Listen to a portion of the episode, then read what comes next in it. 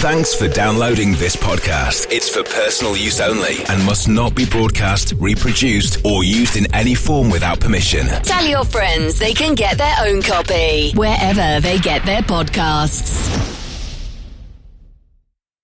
The FIA World Endurance Championship on RS1. On RS1. Part of the Radio Show Limited Network.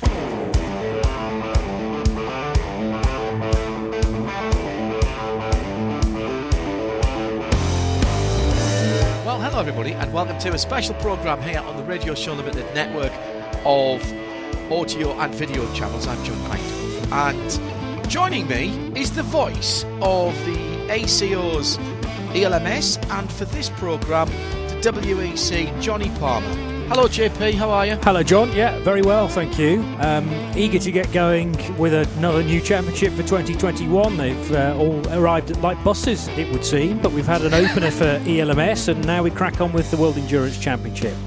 It's been a stuttering start, uh, it, a difficult birth to the 2021 Championship. Uh, we're now on our third different venue for the first round of the series, and it will be this weekend at Spa Francorchamps. Uh, we've had to eschew Sebring for obvious travel reasons. Uh, ironically, I think we probably could have got on Easter weekend, we could have got the Portimao opening round away, um, but quite sensibly, the FIA, WEC, and the ACO had to make a decision when decision making was, I mean, almost a fool's errand, frankly. Um, but people had to travel, had to make had to make uh, logistical decisions. So we will start this weekend. How has that changed, do you think? And you've spoken to some of the teams, obviously, uh, who are involved in the ELMS. How's that changed their uh, their way of building up to the FIA WEC this year and their preparation time? I, I think uh, one or two um, forms for various things have had to be torn, turn, torn up and thrown away, certainly. Um, it's tough, isn't it? Because everything's so fluid at this stage, and for a lot of the teams, this won't be the only championship they're doing. So it's a question of keeping on lots of moving platelets at this stage. And, and okay, well, we're not going there now. So what's the next meeting we're doing? And, and shifting their priorities. We're actually at a phase now where first of May is the time when we were travelling into those those winter type seasons. We had a super season which started at Spa in May, and later than we would normally have started a, a traditional summer campaign. So, uh, you know, there'll be pl- things in place uh, that will be able to work with Spa, no problem. And it's getting Yes. more and more like a uh, like a European orientated campaign as well, with no flyaway race at the start of it question marks possibly about um, the later races that do involve more travel for the European teams, A- and obviously the movement of Le Mans, which has presented an opportunity to run a meeting now in June. Um, but Le Mans moving is a massive thing um, for the international teams. They- They've now got to think about uh, getting to Circuit de la Sarthe in August rather than the traditional date. So it's tough, but I think you know we're all getting used to the new normal, including the fact that everyone's got to be tested uh, within three days of all of their travel. Um, it's just something else to add to the list. I'll have to say, I think, in fairness, the WEC have done a, a decent job because what they've tried to do is forward plan. And uh, as I said, it's very difficult to do that. But you've got to give people, particularly for the big race at Le Mans, you've got to give them the best chance of attending as possible. So moving it into August and making that decision relatively early, I, I think uh, works rather well. Now, we have 35 cars declared for the weekend's six hour competition at Spa Francorchamps for the total six hours of, of Spa. So we'll, we'll focus in on that. But we have to say straight away that missing are two significant entries from Glickenhaus. Now, we knew if we go back and tell this story, we knew they were never going to be at Sebring. It looked like they might be over Easter weekend at Portimao, and indeed, uh, the Twitter account, which is very busy, uh, tells the story that yeah, this is great. We've got extra time. It looks like we're in for the for the season starting from then. Then that wasn't happening for them and wasn't happening for everybody else. Now, not at Spa either. Their second chassis just been delivered. They're still doing testing. They want to do a 30 hour test before they finalise the homologation of the car. Disappointing, but I think quite clever in the respect that they are delaying as long as possible the finalisation of the spec of that car to get as much information as they can. Yeah, and the 30 hour test is, I think, crucial to knowing exactly where they are ahead of the, the longer distance races this year. That's scheduled for May at Aragon. Uh, we're told that despite the significant accident for one of their well, the main chassis, that's actually not contributed to the decision to postpone uh, their uh, start into the campaign. So it'll be Portimao, uh, basically, is the first time that we will see the Glickenhaus machines. They are completely committed to this. Jim Glickenhaus has been wanting to be part of the World Endurance Championship for many hmm. seasons. Mm. So there's no question about um, their commitment to the cause, but they want their preparation to be as ideal and as explorative as possible, and and then you know have have a couple of races prior to Le Mans, which they will get and then really kick on and have a strong Le Mans. They'll have Portimao and Monza, don't forget, and then Le Mans in August, and uh, and then all guns blazing for the final two rounds. Well, except that, that, you know they've said that they're not interested in the flyaways. Uh, because they don't, they're not thinking they're going to sell cars in the Far East or in the Middle East. Which mm. um, I remember when the the price cap, or at least the price indication for for hypercar was out. Glickenhaus were the, I mean, give them the due. They were the absolute first, weren't they, to declare, yeah, we're in. We can do that. That is a sensible amount of money that we think we can get commitment from our sponsors for. We're prepared to put that money up and we'll do the whole season. They're not going to do anything near the whole season now. And whether you agree with that or not, and I'm not saying uh, that I'm in either camp there, there's been a change of message from Glickenhaus, and I just wonder what that will do to their relationship with the ACO.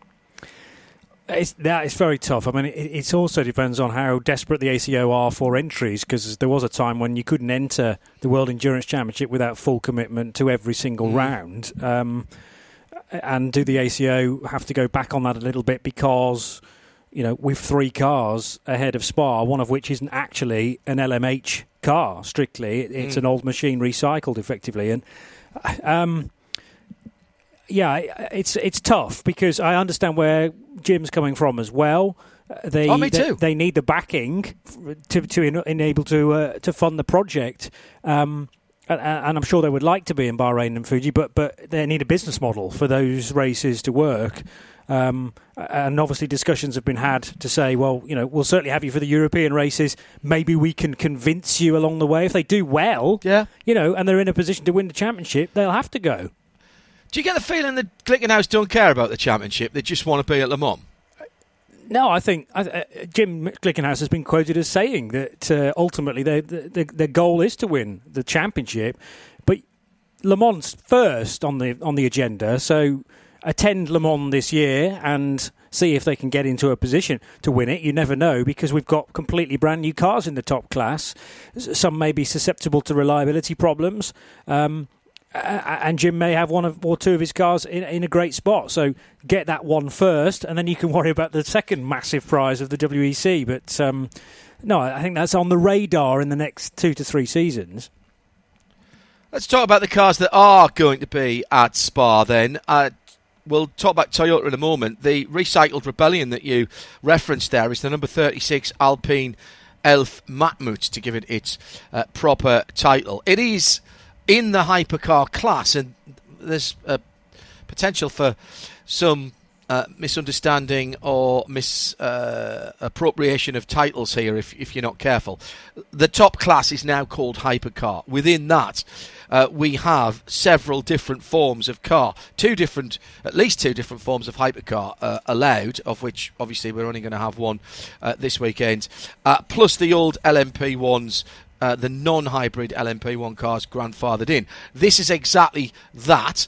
It is badged as an Alpine A480 Gibson, which is um, an Oreca chassis uh, which was uh, paid for and uh, run as a Rebellion.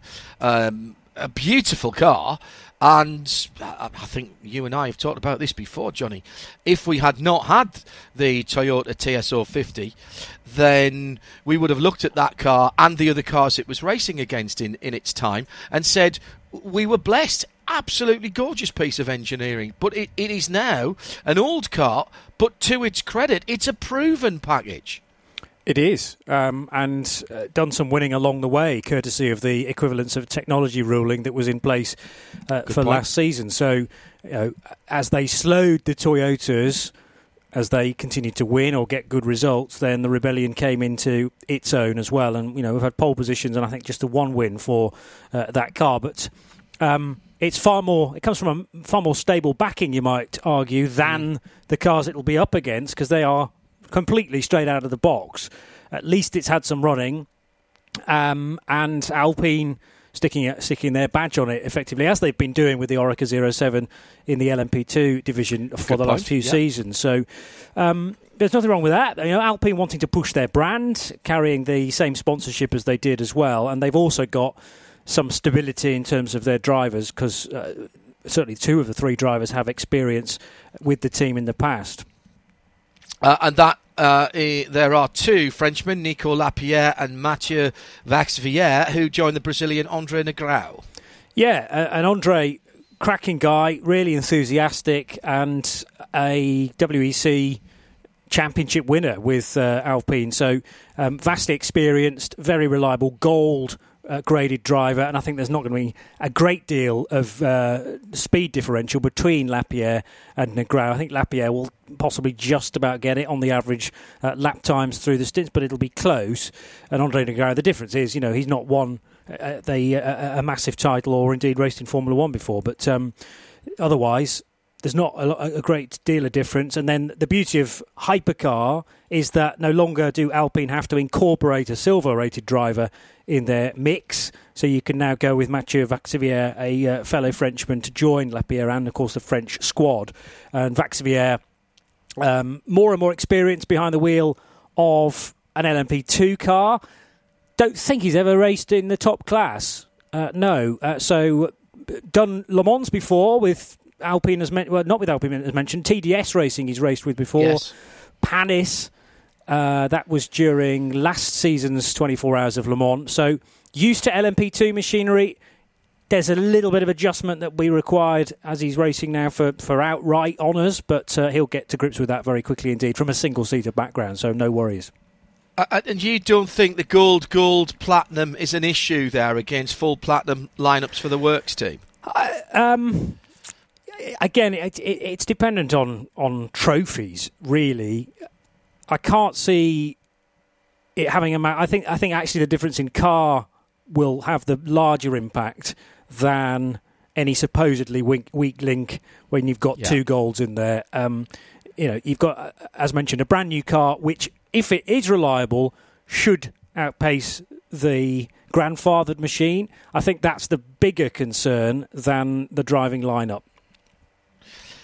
And and this we presume then is a a pre- prelude, possibly we should say prologue, given that uh, that's happened this week, uh, a- or is happening this week, a, a, a prelude to Alpine and some kind of of hypercar effort for the Renault-owned uh, Stellantis brand. Um, in the future, because this car can only race this year as it stands, can't it? Yeah, but it's uh, what it does is keep the Alpine brand uh, forefront and present in everybody's mind, uh, and it's almost like a placeholder, if you like, whilst they work on um, their their future uh, plans, of which there are many, um, whether they be in the LMDH category or hype, pure old hypercar. But um, but the, the bits I read suggest that Alpine, you know, want to go the Le Mans route, should we say, rather than the the uh, cars from the IMSA Championship, the LMDH bit. So that if they can, they'll be building a hypercar, but that is a massive undertaking, um, and it's a question of Can, can you imagine looking like an Alpine A110 though, sort of on steroids? In a I mean, that hypercar format. exact. Yeah. Yes, that's exactly what the ACO want, isn't it? It would look fantastic. yeah, um, and why not? But uh, I just think about the amount of millions of euro that uh, have to be uh, sourced in, in order to to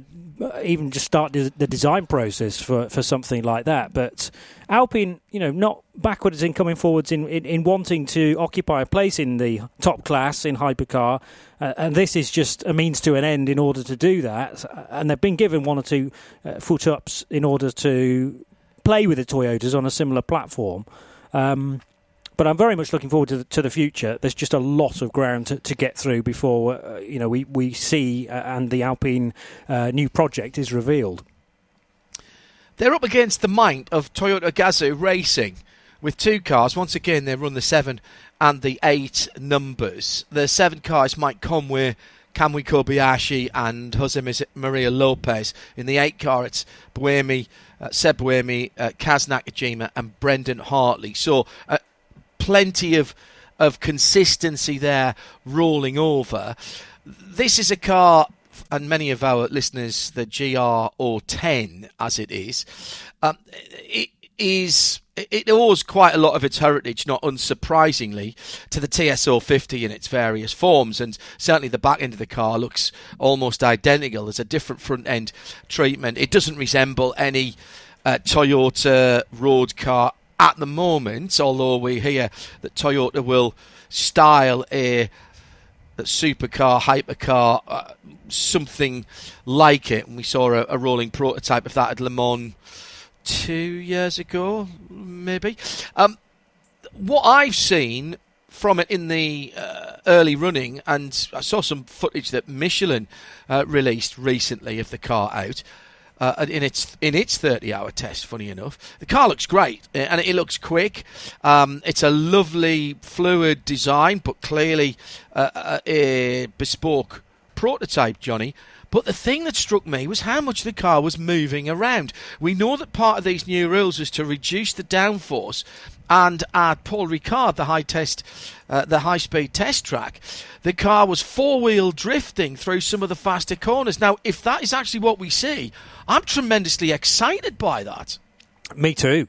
Um, it, it, it's quite a heavy car as well because they revealed last week um, the, the, the weights that will be carried by the three cars, and actually the grandfathered machine uh, quite a bit lighter at 930 kilos, but the Toyota is going to run at 1040, um, which is way more than the uh, TS050 ran last year, closer to the the 800 mark or the, the, the sort of late 800s. Um, so, and you've also got a you've got a fairly big V6 engine uh, in the middle as well, three and a half litre turbocharged. So yeah, I, uh, downforce is obviously hugely important, um, and they've had to slow these cars down or they need to be running to a certain lap time as well because you know you can't possibly run a car that is just over a ton at the same sort of speeds that we were seeing previously in LMP1 days. There is a new driving style that the six Toyota drivers are going to have to become accustomed to, and they're all perfectly capable of doing that. But far from um, you know pushing so hard into Tertre Rouge as we've seen, and the car being on rails, maybe we are going to start to see them being slightly more wayward and mm. exactly how the drivers are earning their money because they're going to have to react to that. Uh, and that's why Spa is so exciting this weekend. That, yes. You know, this really is. Uh, a launch a little bit into the unknown. They've done 30 hour tests, but not around this place. Um, it's full commitment around here. And, and there's such a variety of corners at Spa. We always think of Spa as, you know, Spa and Monza, you think of two great opportunities uh, that uh, you have to test a car in low drag, uh, low downforce for Le Mans. And that's why Spa before Le Mans has always worked so well in the in the WEC. Well, we'll get Monza before Le Mans as well now. Uh, double bubble there, I would say for everybody. But Spa is is actually really good because it's got some medium quick corners, it's got some quick corners, and it's got some slow corners as well. And if these cars are moving around, for example, up the hill to from Eau to Raidillon, is is that all going to be flat in these new cars? And I honestly don't know what what the answer is to that, and we probably won't until we've spoken to the drivers uh, after uh, the two-day prologue test, which which finishes tomorrow. Yeah, um, and not in their class, but uh, in the, the GT classes, they've, they've already been some full commitment moments and beyond them at Spa and Raidillon. So yes, um, two Aston Martin issues, wasn't two it? Two TF Sport big crashes, yeah. Uh, yeah. So one or two teams on the back foot because of that. And you know, how committed are you in the first couple of sessions of prologue, knowing that these are completely brand new cars, spares that will be at a premium, and you're still trying to work out actually how quickly they will go. Now, you know, cars, rather drivers of the caliber of Mike Conway, Kamui Kobayashi, Kaz Nakajima, they will find the limit very quickly indeed. Um, but they also need to work out where the strengths of this car are compared to the cars they're going to be lapping all of the time because with the, the ripple effect of slowing the top class means that LMP2 have had to be uh, somewhat uh, negated as well and you know th- th- there's going to be situations where quite possibly the speed differential is, is much closer than it was at any point last year, and that's still work in progress by the organisers. I, I, think it's going to be great because the, the Toyotas sort of had it their own way a lot of last season. Yes, you had the equivalence of technology, but really a lot of the races, because of the difficulties that their opponents had in a lot of the races, they were driving within themselves um, you could argue that with only other, one other car in the hypercar class, they can do a little bit of that, yes. But are they also fighting amongst uh, th- themselves and within their own talents to try and work out the machinery that's at their yeah. disposal through the course of the weekend?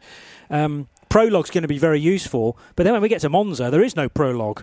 So you've got to hit the ground very much running there into free practice.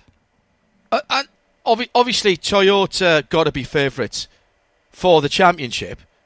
Um,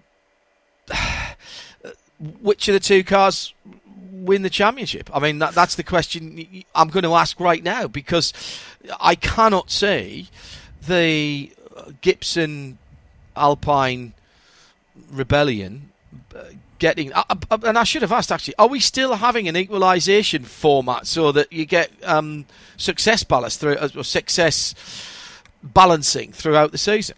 Not through the season. Uh, the one thing that has been scrapped is the idea of equivalence of technology, and instead it's replaced by a balance of performance system. So it's done in a more traditional sense uh, through weight, uh, through what they call maximum stint energy. Uh, so, uh, re- uh, recording and making sure that the amount of megajoules per stint is not exceeded. So, for the Toyotas, for example, it's 964 megajoules per stint and there's also a peak power output which is adjusted as well. However, that's not result dependent. So okay. they may well have the, the algorithm that's been running for a little while. It, certainly in GT Pro, that's been a thing. So you know, constantly yes. looking at the results, saying that car's just a touch too fast, we're going to trim it down, and vice versa if it's not quite there on the pace. But you're not going to have these big differences that are dependent on championship points. Uh, that was just a one-off for last season. Uh, yes, uh, I, I, I still think that uh, all right. It, it's the first season of the of the new regulations. It's a shame that we've only got the two cars, but we've only had two cars in classes before. Uh, we know Toyota Gazoo Racing, particularly this year, without any superstar drivers, they're unlikely to favour one over the other. There's a Japanese driver in each. I'm hopeful, JP, that that we'll get an actual race between those two cars. I think so, um, and I thought so last year as well, and, and and so it proved. Bit of a strange moment at Le Mans again when you know you, you thought Mike Conway, after all the bad luck that he'd had with the number seven car, uh, it might go his way, and, and, and, and, it didn't. But but they did get the title, I suppose. And you know the fact that uh, a, a, certain Fernando Alonso hadn't been part of the team last year and isn't this either um, should serve to equal the field out. And like you say, they haven't put the two Japanese in the same car either. So, you know, they're giving yep. Kobayashi and Nakajima uh, equal merit there. Great that Brendan Hartley could seal another deal because I think he did a really yes. did really well last season. Seb Buemi's been there from the start. Uh, certainly, uh, certainly the same as Kaz Nakajima and, and, Mike Conway pretty much all the way as well from 2012. And as, as Jose GML, uh, has he has he done it enough to redeem himself? Because he had a, a sticky what first season and a half, two seasons, didn't he? Yeah, the first year he came in with a crash at Silverstone, rather blotted his copybook, and a lot of people said he he didn't necessarily have the mentality to be able to drive these very fast cars and, and the consistency as For well. a long but, time. but uh, yes. yeah, but I, I, I think you know th- there has been a learning curve. He'll probably be the first to admit that, and and he's now very consistent, proven by the fact that you know in, in the two driver qualifying that we had last year. He was often one of the chosen two, um, so they, they respected his single lap pace, and he was put in for some of the more important stints during last season too. So um, I think he's he, he's proving a lot of his critics wrong now. It's just taken a, a, a couple of uh, years to get there. we're spending a lot of time talking about just three cars, but it's the top class, and you know people will want to know what's going to happen at the front of the field. We've got a 14 car field of LMP2s, and looking at the early testing times, the gaps between them are non-existent at Spa. Now, granted, we we've got another day of testing tomorrow, and you've got to ask yourself how much Toyota and indeed Alpine want to show their hands uh, in the early part of the season, certainly before they get to Le Mans. But uh, the uh, I've got the sheet here uh, from the morning session, and the top seven this morning were were all LMP2 cars. I mean, is is this and these are slowed down LMP2 cars uh, as well. And we'll talk about them individually at the moment, but the balance of performance and the lap times between the hypercars and the P2s has already caused issues within the ELMS um, because they've had the knock on effect, and indeed the rules have been changed again for them, uh, which you'll have to get used to uh, again. Although, in fact, it's just not changing, is, is the point in the ELMS. but but they've been they've had power taken from them, and in the early running, certainly in uh, the morning session on Monday in the the prologue session. As I say, top seven cars were all P2s. Yeah, well, they're all tried and tested machinery, as I said. Whereas uh, these two Toyotas, and to an extent the Alpine, in, in um, on, uh, less familiar hands, shall we say. Uh, not quite on the pace, or at least that would, you know, that's what we see from from this uh, first morning session. I do think there's going to be an element of drivers taking it easy. They don't want any sort of accident, um, but it's it's going to be concerning when we get to. I mean, certainly qualifying this weekend when when you're throwing LMP2s out with the hypercars. Um, is that genuinely going to be a problem? And, and and where is the LMP2 faster if these are uh, in a straight line laps? by the trap speeds this morning. Yeah. They're faster. All right, not by much. But that's that's a key element uh, at places like Le Mans and Spa and, and Monza as well. When we go there, there's a long straight at Portimao down the front straight uh, as well. Now Toyota have tested extensively there, but the numbers it would seem from the early running. All right, it, it was closer in the, the afternoon session and, and and you know more back towards the status quo, but the numbers are still not quite there, are they? And that has a knock on effect if you start slowing down the P2s very much more. How close are they going to be to Mm. the, the GTE cars? Yeah, and what you don't have in this championship is LMP3, and I, but I do know at Barcelona in the well.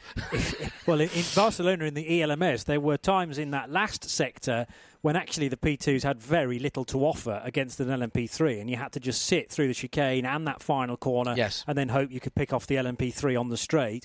And I just wonder whether we're going to have a similar sort of overlap in places like the end of the Kemmel Straight, where the LMP2 still accelerating, and maybe the Toyota with its hybrid has reached full power two thirds of the way down there. Um, Yes, So uh, you know, we've had that situation at Le Mans before too, where um, the normally aspirated non-hybrid LMP1s of old were catching and sometimes overtaking the hybrids of LMP1. And Yes. that happened at Fuji on that very long straight there, uh, particularly when Shanghai as well on the back straight. You could you could Yeah. see that happening. It was quite extraordinary that you, in the days of Toyota, Porsche, and Audi, halfway down, uh, probably before halfway down, they'd run out of of hybrid power, and even P2s were starting to pull back on them. It was extraordinary. after that amazing slingshot that they would get from the four-wheel drive in the uh, Toyota's case and the, well, the Audi as well, um, you know, burst out of the corner, so no problems off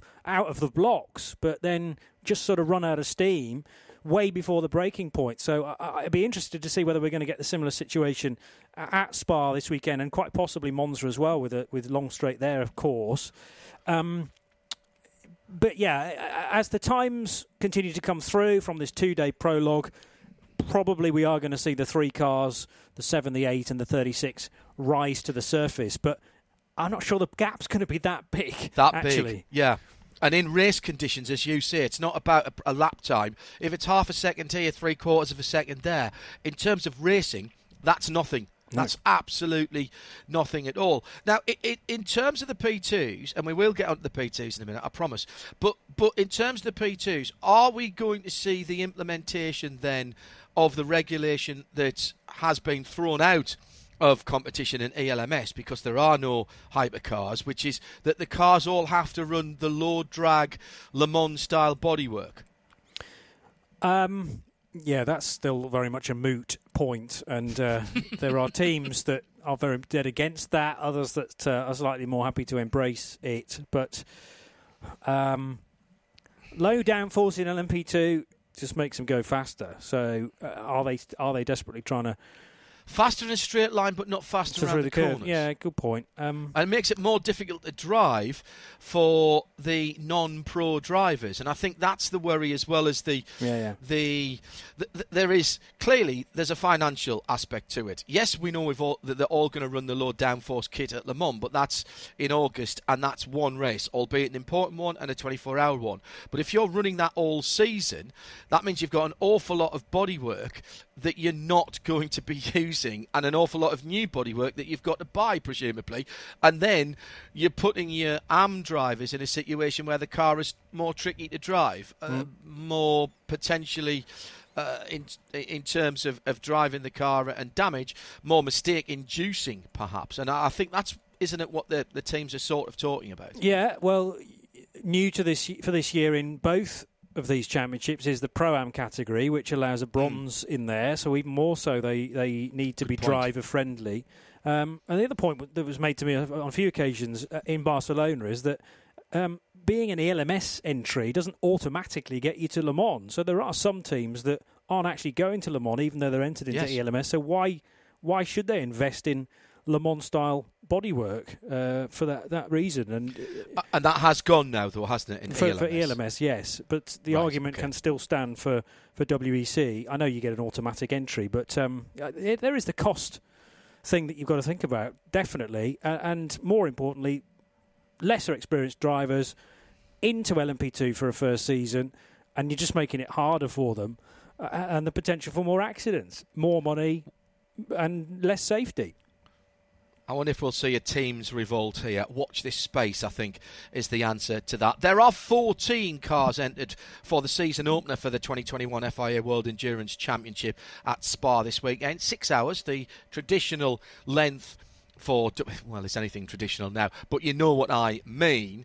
The vast majority of them are Oreca's. In fact, all bar one are Oreca's. There aren't even any Alpine rebranded uh, Oreca's there. There's one Ligier and two Aurus. Obviously, the Ligier is a separate brand, but the Aurus are rebadged uh, Oreca's as well. So let's take the Ligier JS P217 chassis first, then JP, as the outlier from the uh, Slovakian entered ARC Bratislava team. They are running in Pro Am with uh, Miro Konopka uh, from Slovakia, Tom Jackson from the UK, and Darren Burke from the UK. The two Brits are the silvers, and uh, Miro is the bronze uh, you've got to give them their due. They've come with there's something different, and in a in the Pro Am category, which is uh, roughly speaking half of, of that 14 field. One, two, three, four, five, six, seven. Yes, it's exactly half uh, of the field. Um, on a, a, given day, they might get a result with that chassis. You never know. Uh, and sometimes, if you think that you know not not necessarily going to get a result in a similar machine up against so many other strong teams running on Oreca's, then is it actually better to plough your own furrow to a, set, to yep. a degree? And you know that's the one differential that may make a difference. The other th- important thing is that they are used to that car, having run it in the Asian Le Mans series, and that's where the connection with Darren Burke certainly comes from. Tom yes. Jackson, though, has only ever driven LMP3 cars, uh, and then the odd GT car, but he, he came through the Ginetta program, having raced in, in juniors in the UK uh, for a couple of seasons and uh, steadily getting more experience. But this will be a big step for Tom. Um, Darren Burke, who comes from Kent uh, and has been racing sometimes in the UK, but d- doing a lot of stuff actually further afield. So he's raced in the Sepang 12 hours. He's done uh, uh, two seasons in the Asian Le Mans series, and that's all been with ARC Bratislava, also racing in the, in the International GT Open with that crew. So you know, fits like a glove with the Slovakian team. Um, Miro comes from Bratislava, funnily enough. That's where the name of the team comes from. Mm-hmm. Um, and Ligier have looked the next strongest car for me. There have been one or two problems for when we've seen a Dallara on the grid. Um, I don't think that's necessarily capable of, of, a podium when I've seen it previously, whereas Ligier might be, but it's I think they're banking on one or two sob stories elsewhere in that 14 car field. But then again, you know, they're only up against six other cars in Pro Am, which is Correct. scored completely differently. You know, it's, it's, scored independently, so there's 25 points up for grabs for a race win in Pro Am, and you get points for the main LMP2 Championship too. So they'll be looking to try and get into the top three of Pro Am where possible. Well, and let's stay with Pro Am then, as I've started with that one car as an outlier chassis wise, and that is in Pro Am. Rather than go through the individual teams, I'll go through them in Pro Am and Am uh, and Pro, excuse me. So, uh, in number order, because uh, there is almost a, a, a, set of numbers that kind of works for this, but not quite, not exactly how I would like to see it. Um, but the number 20 high class racing team uh, is the lowest number LMP2 that is in the Pro Am category. This is a Danish team, uh, and it has an all Danish lineup. Uh, you are allowed a platinum driver uh, in the Pro Am, but you've got to have a bronze. The bronze is Dennis Andersen. There's a silver with Anders Fjordbach, and the uh, platinum driver is none other uh, than Jan Magnussen. It is, and uh, I understand that Jan going to be driving with young Kevin when we get to Le Mans for the team as well. So that'll be something to look forward to. Father and son. Yeah, that's been hanging around for a while, hasn't it? And, and mm. we weren't sure because we weren't sure whether high class, what high class we're going to do, and how many cars we're going to. That's good. I like a father and son. We haven't seen one uh, there at uh, uh, racing for a while. Magnussen's Senior has not lost any of his speed, and being back in a, a full season championship, I think he'll be relishing. In fact, I know he's going to be relishing this. Definitely, uh, and has only actually tested with the team previously. He has never been entered into a, a race properly with high class racing, but they are Danish through and through. Um, yeah. And it just seems to be a match made in heaven with uh, Anders Fjordbach and Dennis Andersen, long time driving partners back to the Renault, Renault RS01 days when they were racing with a, a high class uh, machine in that, uh, the uh, one make championship. Um, so they know each other's strengths and weaknesses. Um, and this will be certainly a second season in WEC, possibly a third now we're on to, um, when mm. they've raced with a, a, variety of different people. But it just makes sense for, for Jan to fit in there. He can fit it in around his, um, well, recently been racing in TCR Denmark championship races uh, and did feature at Le Mans last year as well with J&W Motorsport. But it's great to have him, after a couple of years away from prototypes, uh, back into uh, the, the, the, second uh, class, the LMP2 class. I think he's still got something to offer. Hmm. And I think this is a smart move from Jan for such a long time. He has been associated with GT racing and particularly, of course, with, with Corvette. For him to get some experience in in Peter, look, he's not in the first flush of youth. He'll be the first to admit that, but he's he's, he's still got something to offer as a driver. And with LMDH hypercar, other manufacturers coming through. He knows how to work with a manufacturer team. He would bring a lot of experience in for a private team running an LMDH or a hypercar when those become available. I think this is really smart from Jan, and I think this will extend JP. I think it'll extend his career. Yeah, well, he, I mean, he could carry on racing for another 10 years and probably Yes. not, not lose a, a great deal of his pace. The other good thing is that uh, in about three years' time, he'll drop a grade as well. so Yes. could be a very secret weapon for one or two teams if, if they're willing uh, to employ him. Um, but as I say, high class racing are not in this for the short term. So I can actually No. see that being a, a reasonably long partnership, three to four years maybe. And let's see where, where they take it. I'm not suggesting they're going to end up in the top class. I think they're perfectly happy in LMP2 but it just keeps him on the radar and, and being Yep. in the Le Mans paddock means you can on the da- you know the, the away away from the main sessions you can have conversations with one or two people and just make them aware that you're still around.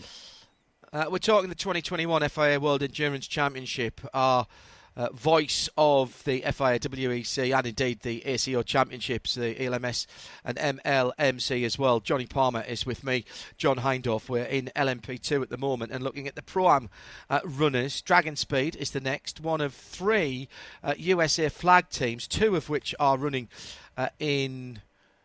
Uh, Pro Am, yes. Uh, Dragon Speed have uh, uh, Henrik Hedman uh, from Sweden. Uh, ben Hanley is the gold driver from the UK. En- Henrik is the bronze. And uh, Juan Pablo Montoya, the Colombian platinum driver. Now, this is a decent looking lineup here, not just for Pro Am, to be honest, Jonny. Very good. Uh, they've done incredibly well to to get uh, Juan Pablo Montoya on board, and um, I, I like Elton Julian's approach to the ELMS as well, uh, whereby Henrik Hedman and Ben Hanley remain the, the the static drivers, and you've got somebody from, I think, generally from uh, the US motorsport world, rotating in and out of that car. So we had Ricky Taylor for the first round, but he's not going to be doing many more races, if any. But uh, there'll be a star name, basically, from the US, I understand, in, in that car as we go through. Wow. And clearly, you know, Elton's contacts from back in his single-seater days when he was uh, uh, a very decent peddler indeed. Um, and then Great Formula 3 driver. yeah, and then going into team management means that you know his little black book of contacts is, is very healthy indeed, and he can call on Juan Pablo Montoya, still relatively inexperienced at Le Mans. Uh, I'm just checking the database now to see whether he's ever done rounds away from that uh, race in the WEC.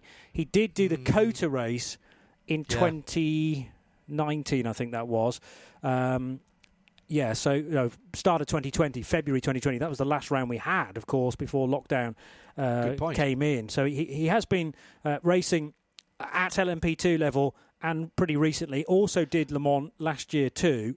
Um, And don't forget, he did LMP2 chassis uh, when he was racing for Acura. Oh yes, no, no. I'm, I'm not suggesting he's a stranger to uh, to, to prototype, modern day prototype rating. But um, as far as a, a full season entry in WEC, Uh, indeed, Uh, yes. This will be the first step, I reckon. Apart from the, the, the, the extra couple of races that he'd uh, that, that he'd done in last season. Actually, I'm looking at the previous year now. When no, he was also with uh, which I'd forgotten, uh, BR BR Engineering, and raced a, a number of times uh, Yes. with with those uh, with that Dragon Speed car when he joined um, Renger van der Zande and others. So uh, yeah, Uh, there, there's some connection to the championship. Good to have him back there for. Ben Hanley, we know what Ben could do. He's plug and play. He jumps in the car, does it. And Henrik Hedman is just getting better for me as a bronze driver. And the extra experience that you talked about there in the ELMS that those two are bringing, the confidence that Henrik's got in his driving, and the how he feels comfortable in the car, that can't do him. That can't do him anything but positive uh, uh, in in the potential for what we've got in the WEC. I'll be interested to see what Ben's role is in th- this campaign because he is the more experienced with the team and with these cars, Fair knowing point. how a knowing how a World Endurance Championship weekend works, and also ELMS two. And of course, you, you, you're now down to qualifying format, which only needs one driver. And Ben's normally very good in a qualifying format, but the, the problem is he's going to have to fight uh, Juan Pablo Montoya to, to the cockpit. So, yeah, um, he will be dependent upon or dependent upon uh, as far as the important stints are concerned. I still think Montoya will be kept back for the, the closing stints. Uh, but he may well be put in for the start when it's very busy. You know, picture the scene when does like come, elbows out. He does like elbows out, Juan Pablo, in fairness. yeah. Well, picture the scene when they're all coming out of the bus stop chicane and then you've got to breathe in into La Source. Um, uh, when were when were Juan Pablo Montoya's last laps around here? Uh, Formula One, probably. Yes. Um, yeah, probably. Yeah. So, uh, you know, these are these are wider cars. You've got the speed differential as well. Um, I don't know. It's they're they're very, both very strong indeed. Um, Henrik Hedman, the bronze, but getting more and more experienced. Uh, but it's going to be an interesting dynamic to observe at Dragon Speed for this this season. The other USA flagged Pro Am car, a PR1 Motorsports, number 24, PR1 Mathiasen. Uh, we know them as in, in IMSA.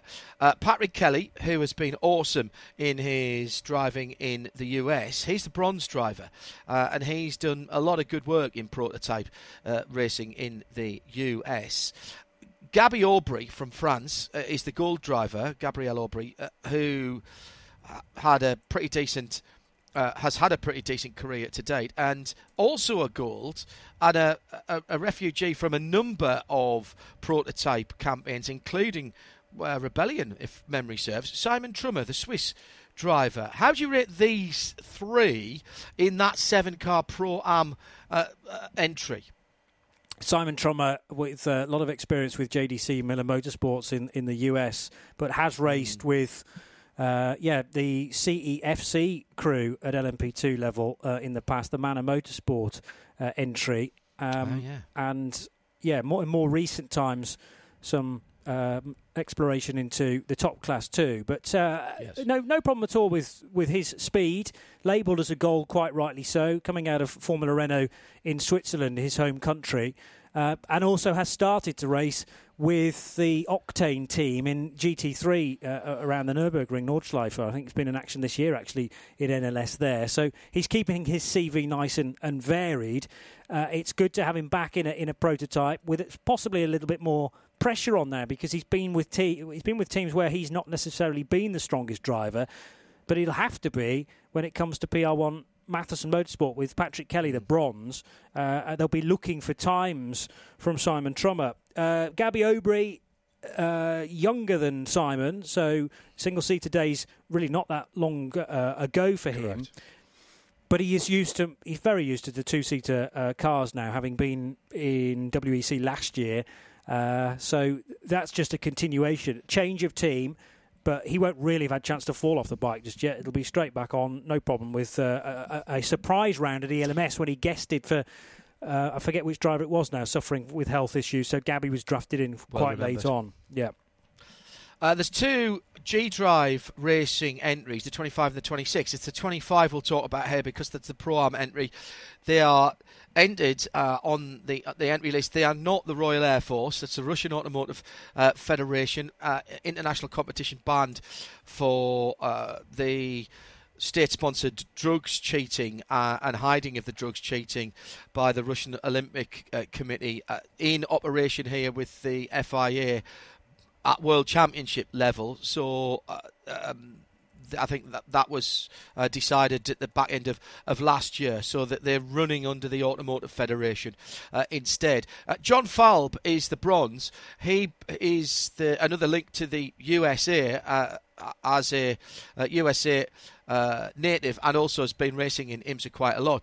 Got two European counterparts, uh, Portuguese and Spanish. Rui Andrade is the silver and Roberto Merhi as the platinum. And I look at that again and say, mm, you know what, this pro am is not this pro am category, JP. It's not going to be a pushover. I think we could see a, a number of different results here, race on race and not necessarily all the pro-ams finishing behind the pros either because well, you know, absolutely agree with that. if you get a mid-race safety car and the pros already do, the, the bronze has already done all of their time then um, you know you've got drivers of the right caliber to be able to mix it with those that we see in the full-on pro cars. So uh, I don't think we can rule out a pro-am car finishing on the outright podium certainly and getting effectively Agreed. double points for that.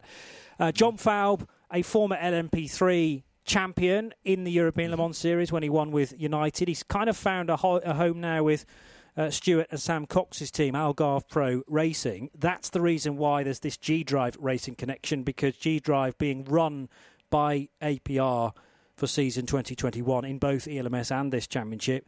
Um, but this will be his first full campaign in the WEC. He's sort of been present for one round a year, i.e., Le Mans, and he was in the 24 hours uh, in 2019 and 2020. But uh, very exciting to see him signed up uh, for the whole year in the 25 car.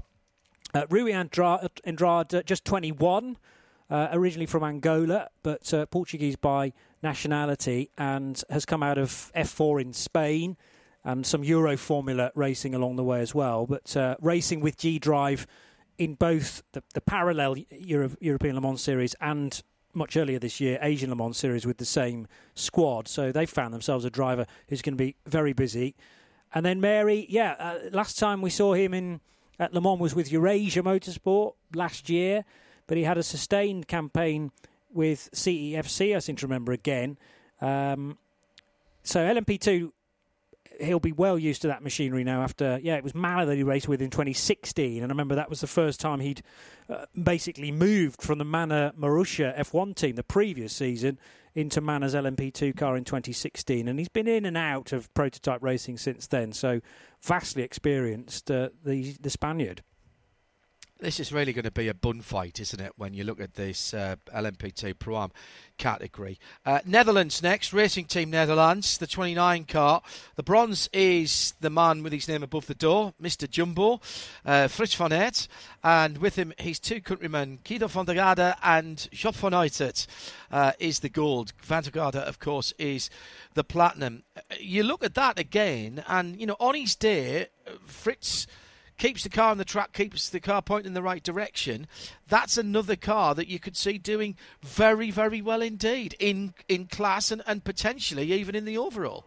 Uh, full commitment driving is what you get from Frits. He kind of lives his racing life like he does his business life as well. You know, entirely committed. And um, actually, I think one of on his day one of the fastest bronze rated drivers on the grid. Um, so yep. you know when you're comparing, and actually the, the biggest span comes when you compare bronze with bronze drivers because there's quite a variance depending on past experience and also just it is how you're feeling on the day because you don't at bronze level it's very tough to find the consistency that the pro drivers have who are doing it day in day out. You know they've been committed from probably early teens or younger if they've come out of karting uh, whereas the business based people that have found motorsport later in life have always got a, a fair bit of catching up to do. Uh, but Frits seems to have found the, the, right team around him.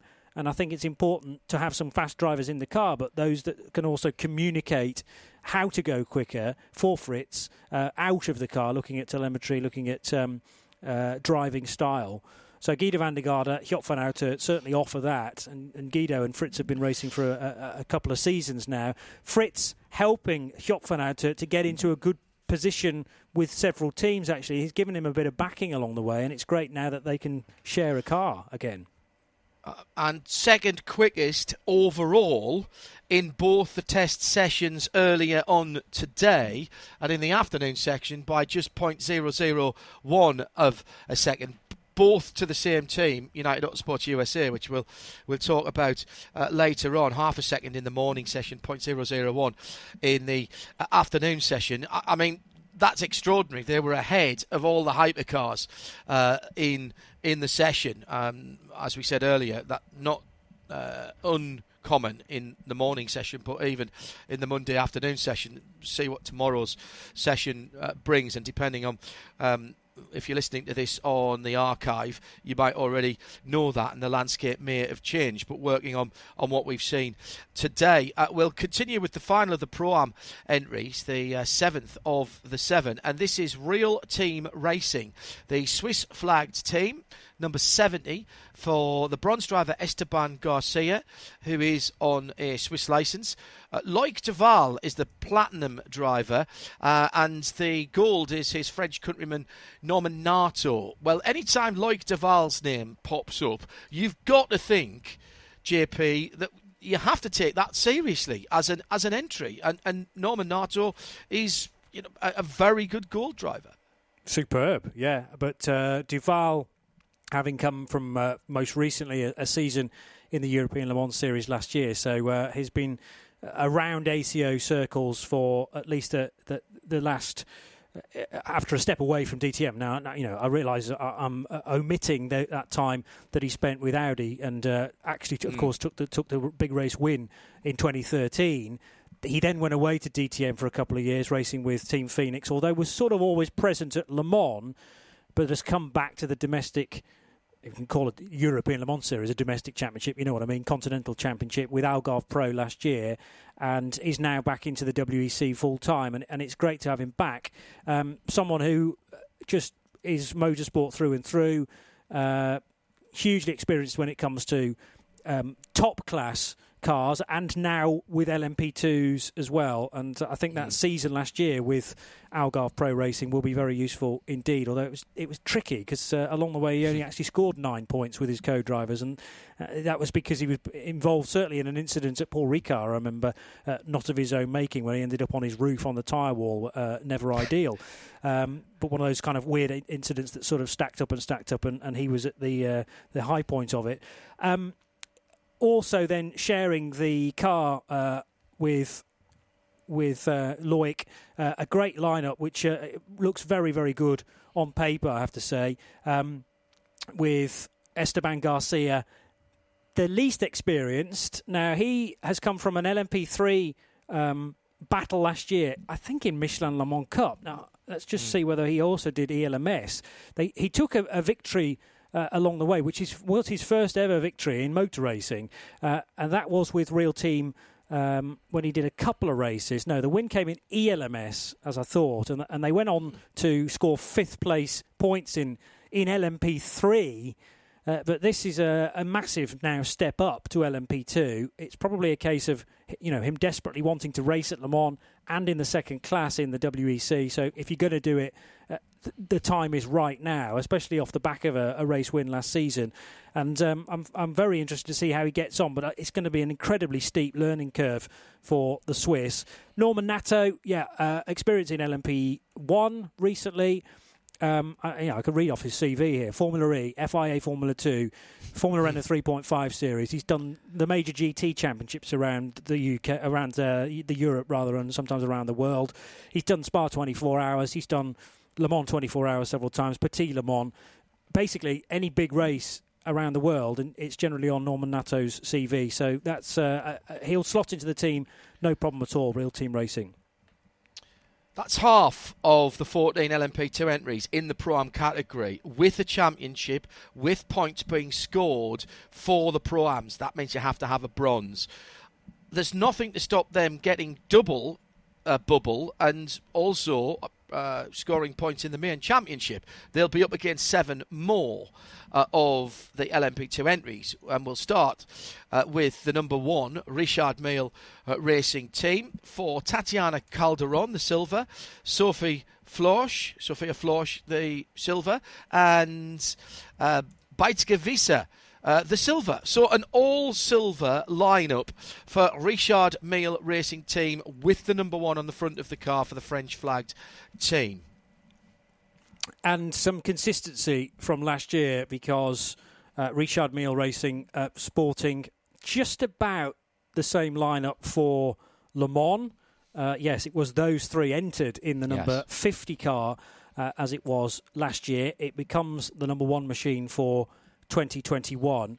Um, but uh, Tatiana Calderon, first of all, started racing in 2005, where she had so many karting championships in Rotax in uh, Rotax Colombia, a couple of back-to-back championship seasons there. Then on into Formula Three, uh, got some GP3 races with the Dams crew and has tested at, at, Formula E level as well. But now, hopefully, has found a way uh, into racing at Le Mans and in the World Endurance Championship consistently with Richard Mille Racing.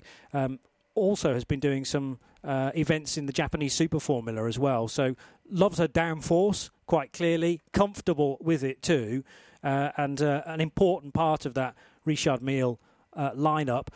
Sophia Flörsch from Grunewald in Germany and second season again with the Richard Mille Racing crew, having competed in ELMS last year. That was a tough season. Actually, only did three races. The the, the final three of the five after I think some complications with uh, getting the car on the grid, but um, has always stood out in uh, single seaters in the past. I remember watching her very early days in the UK as well when she raced in Ginetta Juniors in 2015, but um, has come out of karting when you go back far enough and still only 20.